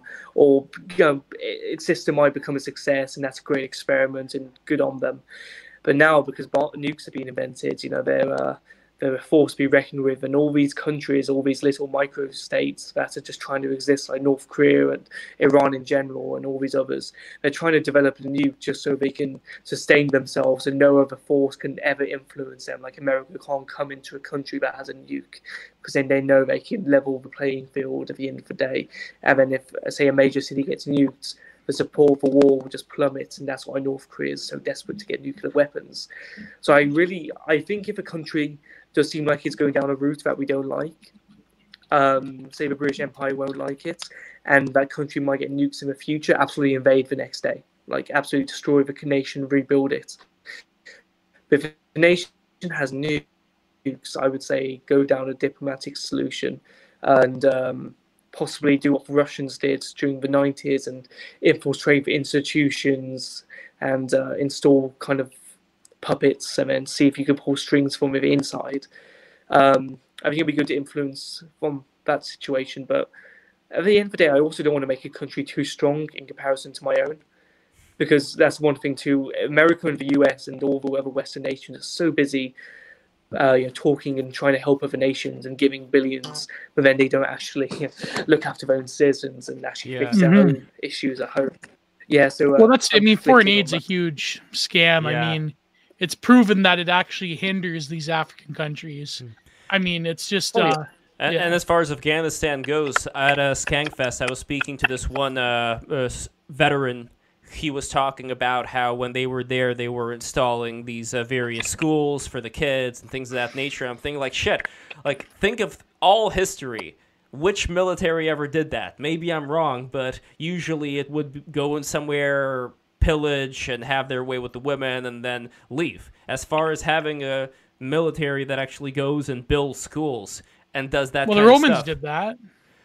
True, but see, the, the interesting thing is that the Romans did that, but they did that to the colonies, right? They did that to a place which is now well, yeah, theirs. I mean, you, you had to and accept America, Roman rule. yeah, and America yeah. does not do that, and that's where I think the confusion lies. Is that maybe a lot of these countries are used to this historic, uh, historic sense of a country going in there, taking over and then building the schools. But it's like well, America goes America there, builds the schools, but then gives some other tribe a carte blanche to, uh, you know. Well, America does have that, but they have a very terrible. The, the, the way America does it inadvertently is through the NGO industrial complex, where they will send in their American based NGOs to go in there and then teach uh, school children about uh, you know trans rights and so forth. I don't know. Do that they, is the do, American Wait, wait, wait, wait, wait. Hold on, hold on. That's a that's a nice sounding meme. I don't know if they go all the way from one to ten.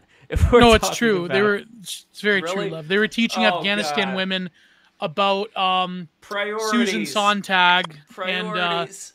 and uh, uh, see, this is why I think Lord Miles can actually re re uh, energize you don't British believe Empire. in trans marriage in Afghanistan? Lev? I believe in Lord Miles. You're a very bad American, Lev. I, I thought you hated Russia and you love America, Lev.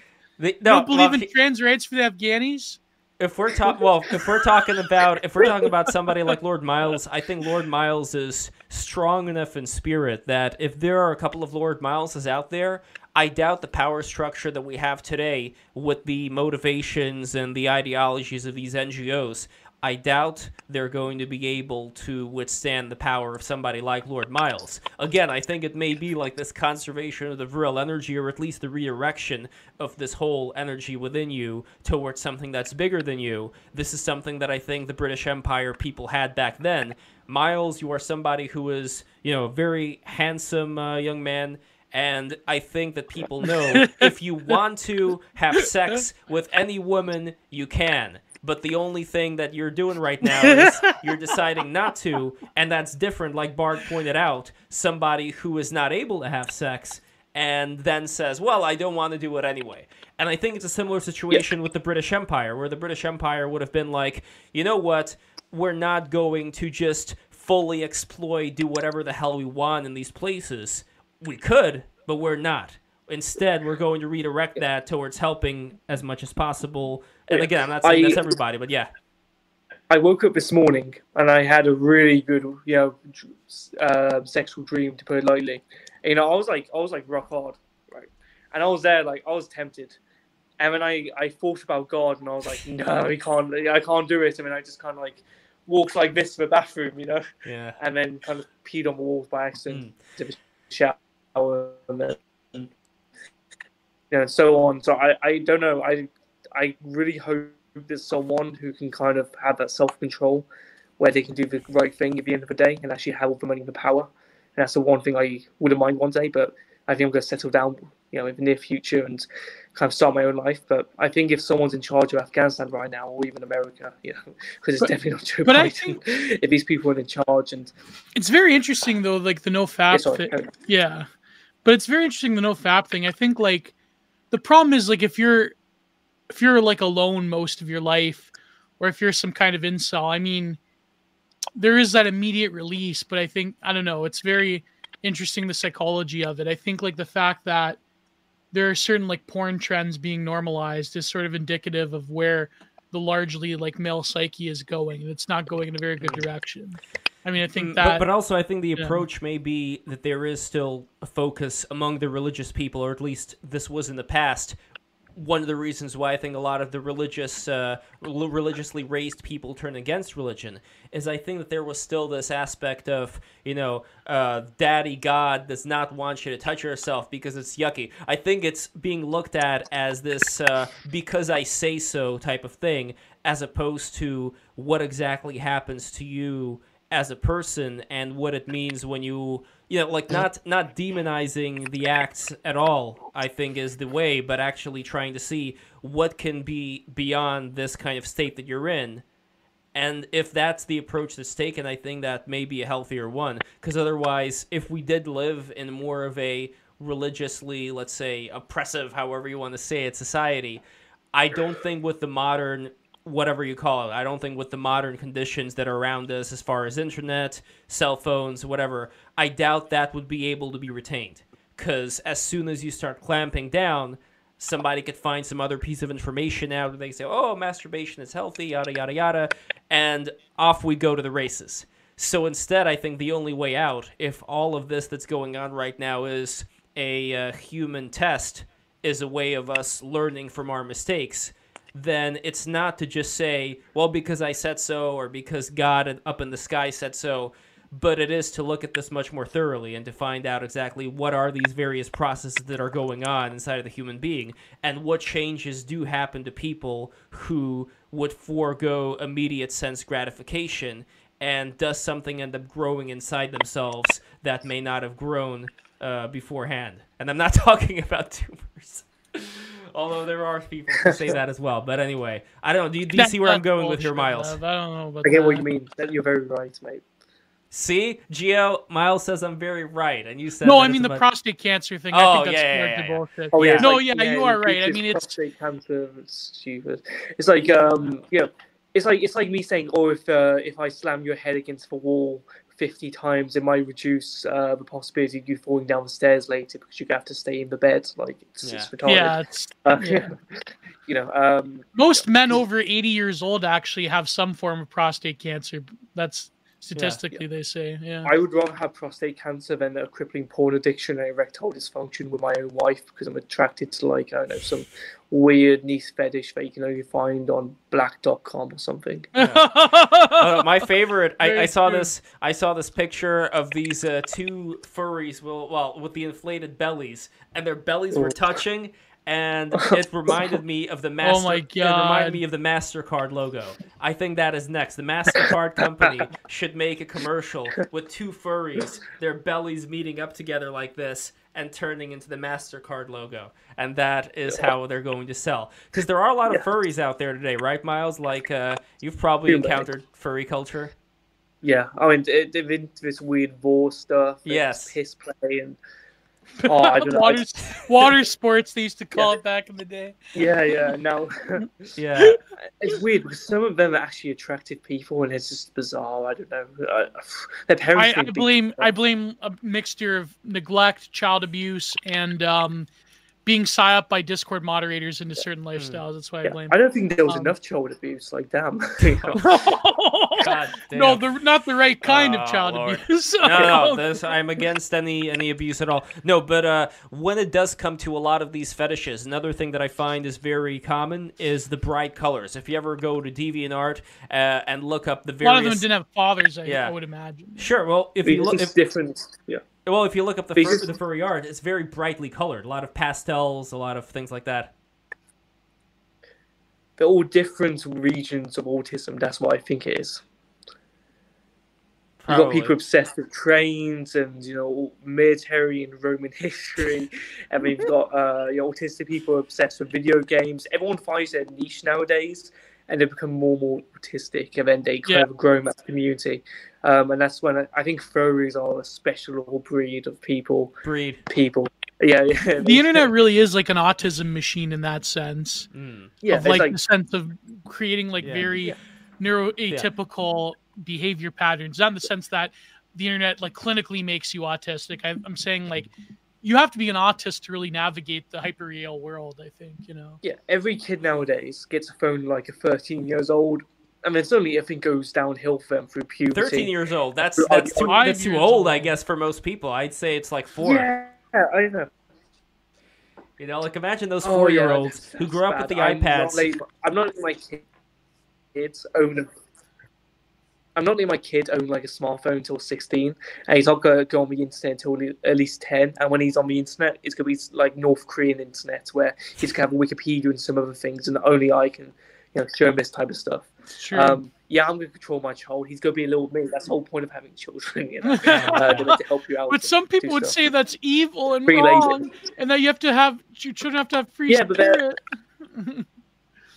I mean, I, I, don't know. It's it, it, it depends on it depends on people because for example if we're talking about uh, exposing uh, you know your children to various things out there like i don't know certain certain movies that are made like clockwork orange for instance you know great movies genius movies i'd say movies who you could say you know not for five year olds six year olds and so on and so forth but at a certain point these are things that you know, like South Park, for instance. You know, any of these. I watched South Park in 2006 when I was six years old. I watched the South Park movie and I yeah. I don't learn swearing is and that was my new thing for like two years. Yeah, but see, you turned out fine. So I don't necessarily.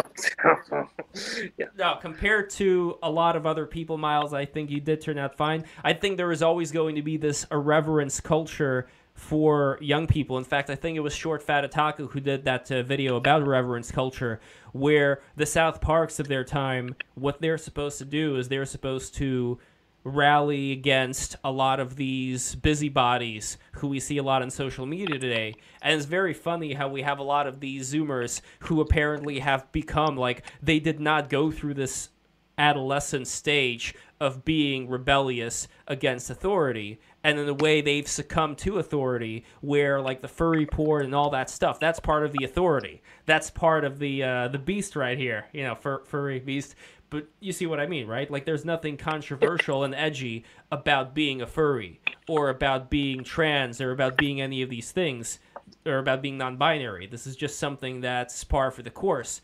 But what is edgy and controversial, like I said in the very beginning, is going to be going against all of these things. And uh, where do you see that particular culture of irreverence going in the future?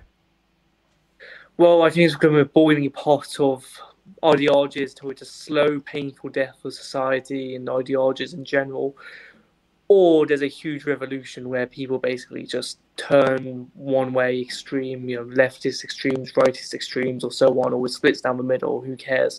At the end of the day, people become extremists in one way so they can kind of get away with me- get away with mediocrity. That's what we're seeing nowadays. Anyway, you can't. When the Nazis back then are nothing compared to people on you know um, on 4chan that actually are pure Nazis that actually look at this type of stuff and they get into you know crazy crackpot theories, which is kind of funny, but at the same time a little bit concerning. Speaking of yeah. which, uh, there's a great comment here. Uh, let's address this, Miles. Yeah. Um, Miles is worse than a Fed. He's a Zoomer hired bougie boy who jets around the world while putting down people who are dropping out of Babylon and living simply. Where did Miles put down people that live simply? I don't know. I thought he was. Yeah, isn't that the whole thing? I wanted. I literally said I wanted to sell my stuff and live in a cabin. I think that person's yeah, just I mean, mad that I'm traveling the world and you know I you're a rich kid or some yeah I'm a rich I'm a rich kid who used to be homeless and actually has no family and you know his family grew up on benefits basically like um, welfare for Americans out there. So uh, that makes perfect sense. I think they're just trying to cope and trying to fit like you know oh this person is just this because of this. No because I'm I'm traveling and doing this stuff because I got I basically worked hard uh, worked, uh, sacrificed a lot. Something worked in the end of the day. I don't know what it was, but it came together, guys. And then 65,000 people follow me because they want to see retarded opinions and see me do retarded stuff. And that works. And they're just there festering in the comments section of their own mediocrity. And they go, go home and lay in bed saying, oh, that Lord Miles guy, how terrible of him. You know, how could he do this type of stuff? I'm going to sleep very comfortably knowing knowing I'm going to cry myself to sleep and never accomplish anything and work my boring nine to five and never step out of my comfort zone. Yeah. Wow. There, and there you have it. Eating on the chuds. So eating on the chuds. All right. So before Wagey cagey. Fuck yes. you. Guys. Before we go, uh, fi- okay. Before we go, it's uh, super chats time. All right, these are the super chats. So everybody, right now. Oh, by the way, did you hear the what? the Whoopi Goldberg exchange, love? No, I didn't. I, I, I prefer Whoopsie Goldberg from Tim and Eric. Look that up later for she those who are that watching. a certain event um is wasn't about race. It was about man. And then Joy Behar is like, "What? Wasn't about race." Did you see that clip Lev? No, no, no. I got to take a look. And she had that. to apologize publicly.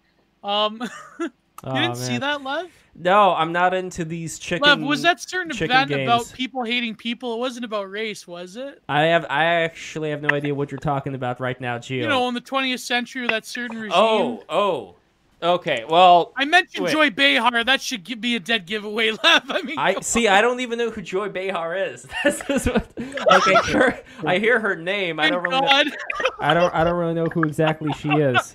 Uh, this is how. This is how nice my life is that I don't have to know who Joy Behar is. Like I just hear her name, it just like pops in, you know, like uh, you know, like a wisp, and then it just goes away. Uh, but anyway. Look at this. By my fuck working people said like a real liberal. Listen, no, working people are liberals. I don't know, like, uh, you know how many people in on in Ottawa right now who are basically like policy wonks and government people that are having their shit tossed by nonstop honking and posting about it on Reddit, how terrible it is that the honking will never stop. Those are real working class people. The true neat aristocracy will be right wing, okay? I hate to say. No, listen, there's different degrees. I think that working people if you're an entrepreneur, if you're a small business person, if you're independent contractor, those are the people who are the true uh, right wing working class. Whereas if you're some government like wagey cagey person, I don't know what to say. You have a fucking uh you have a useless email job. Go fuck yourself, in my opinion. mm. Everyone in Ottawa with useless email jobs that are terrified of the truckers, go fuck yourselves. Well, this uh, this may be something that people end up finding out later on with uh, the whole uh, you know Backstreet Boys World yeah. Tour that so many of these office jobs were pretty useless and uh, make you know there could be some culling there. Anyway, let us go to super chats, and this is the final chance for you guys to sneeze those super chats. So here we go. The ABC one two three four five six three nine nine five dollars. Future Pope Geo Sneed Fund. There we go. uh, one okay. Raizu Five dollars. Hey, hey, guys, can you do a video regarding digital art versus traditional art? I'd love to see Geo debate this. Also, yeah. I'd like to wish Miles. Digital art. also, that's right. You are digital art. Frankly speaking, you are digital art to the people who follow you. You are a digital presence, and you are an artist. Anyway, um, also, I'd like to wish Miles much luck and cheers. Oh, thank you. I think I think in March time, guys, uh, January, February, March, yeah, March time, go announce what I've done if I make it out alive, and I think you guys are gonna like it. So um, you don't even have to follow me for it. I I have a deal within the news. They said they'll air it as soon as it happens. Um, so when it does happen, guys, I think I think we're gonna have some fun.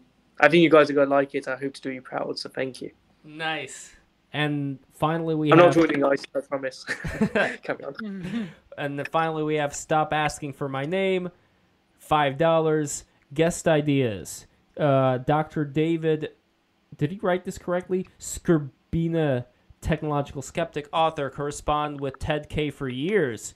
Well, that's as close as this we're going to come to actually speaking with Ted K. Well, oh, I've heard of this guy. Yeah, and John Michael Greer. yeah, John Michael Greer. Yeah. John I... Michael Greer is actually very hard to get, but we could talk to Meta Nomad because John Michael Greer doesn't do a lot of stuff outside mm. of just Meta Nomad.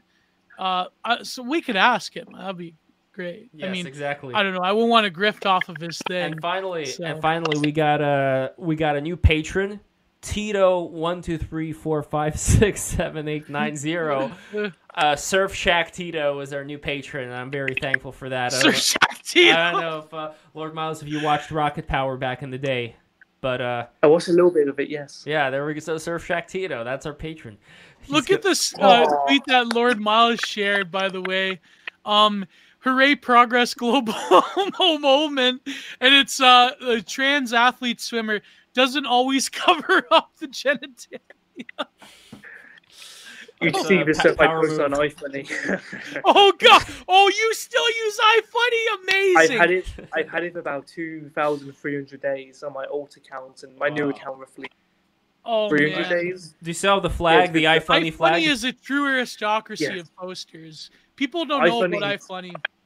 Hmm. Yeah, you guys don't know about iFunny. It's basically a deep level 4chan with its own little community. That's you've got the you can't get into iFunny or deep iFunny because there's a there's a featured section like the front page of Reddit. So anyone who downloads it doesn't know how to get to this section.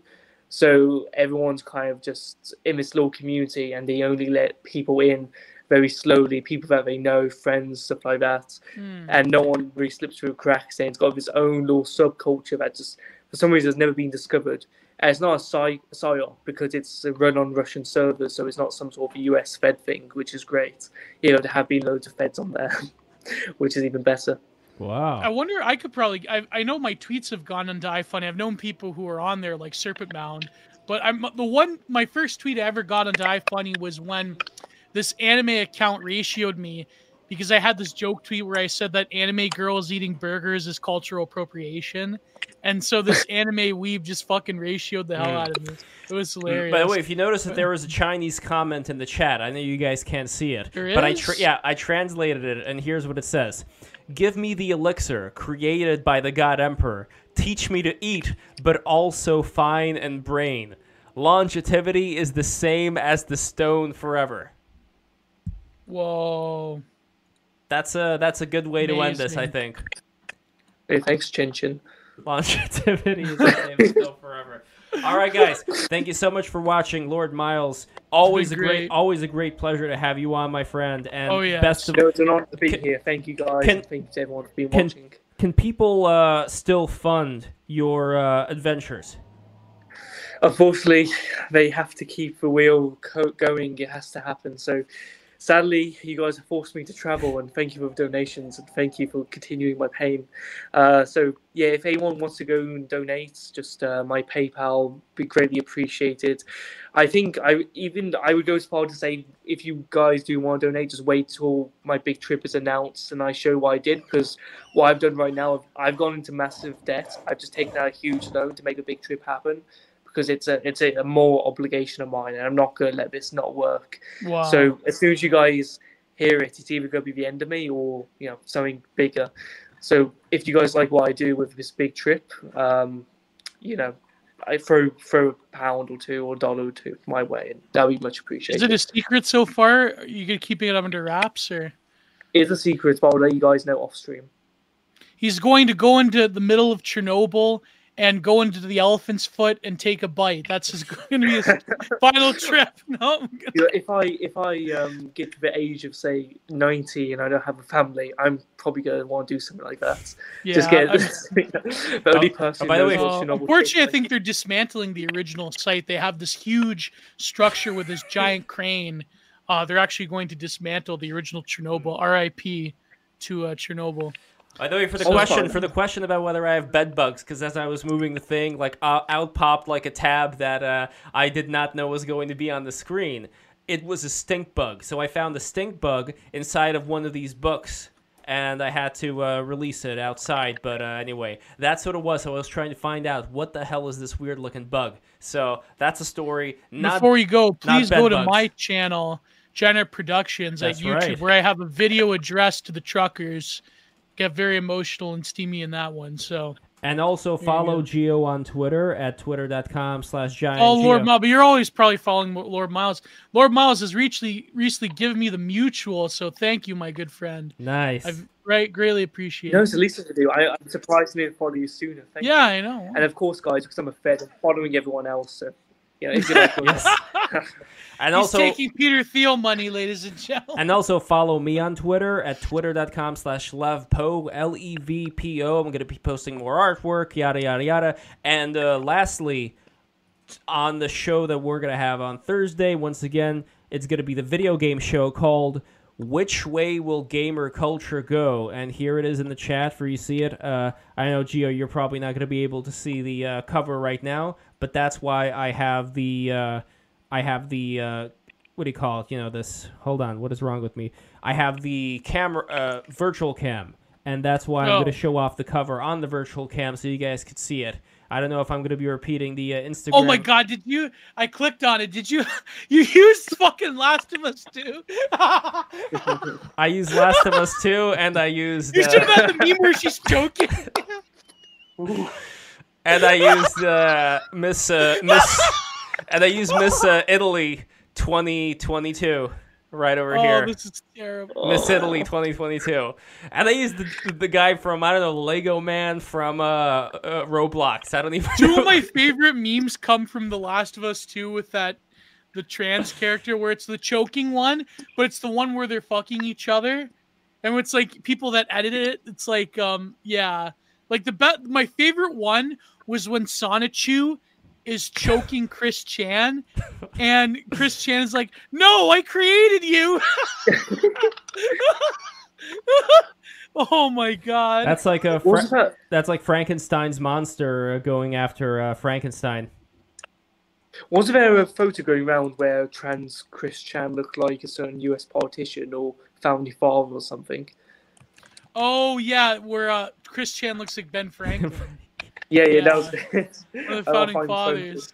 Yeah. Um, whatever. Is Uh, there any updates on Chris Chan? I wonder. Um, but Free No, my uh, man, he did nothing wrong. Yeah, maybe no. maybe after Christine gets free, you can take her on an adventure together and have her Oh, explore God. the world. Bring her to China because Chris Chan was always Yeah. talking about China, Yeah, maybe- China this, China that. Um, Oh, Maybe the no. electric chair or something. Oh no! Don't say that. Bring on. bring Christine to the Afghanistan. There you go. to the rooftop. Oh God! It's What is wrong with you people? Have have some respect.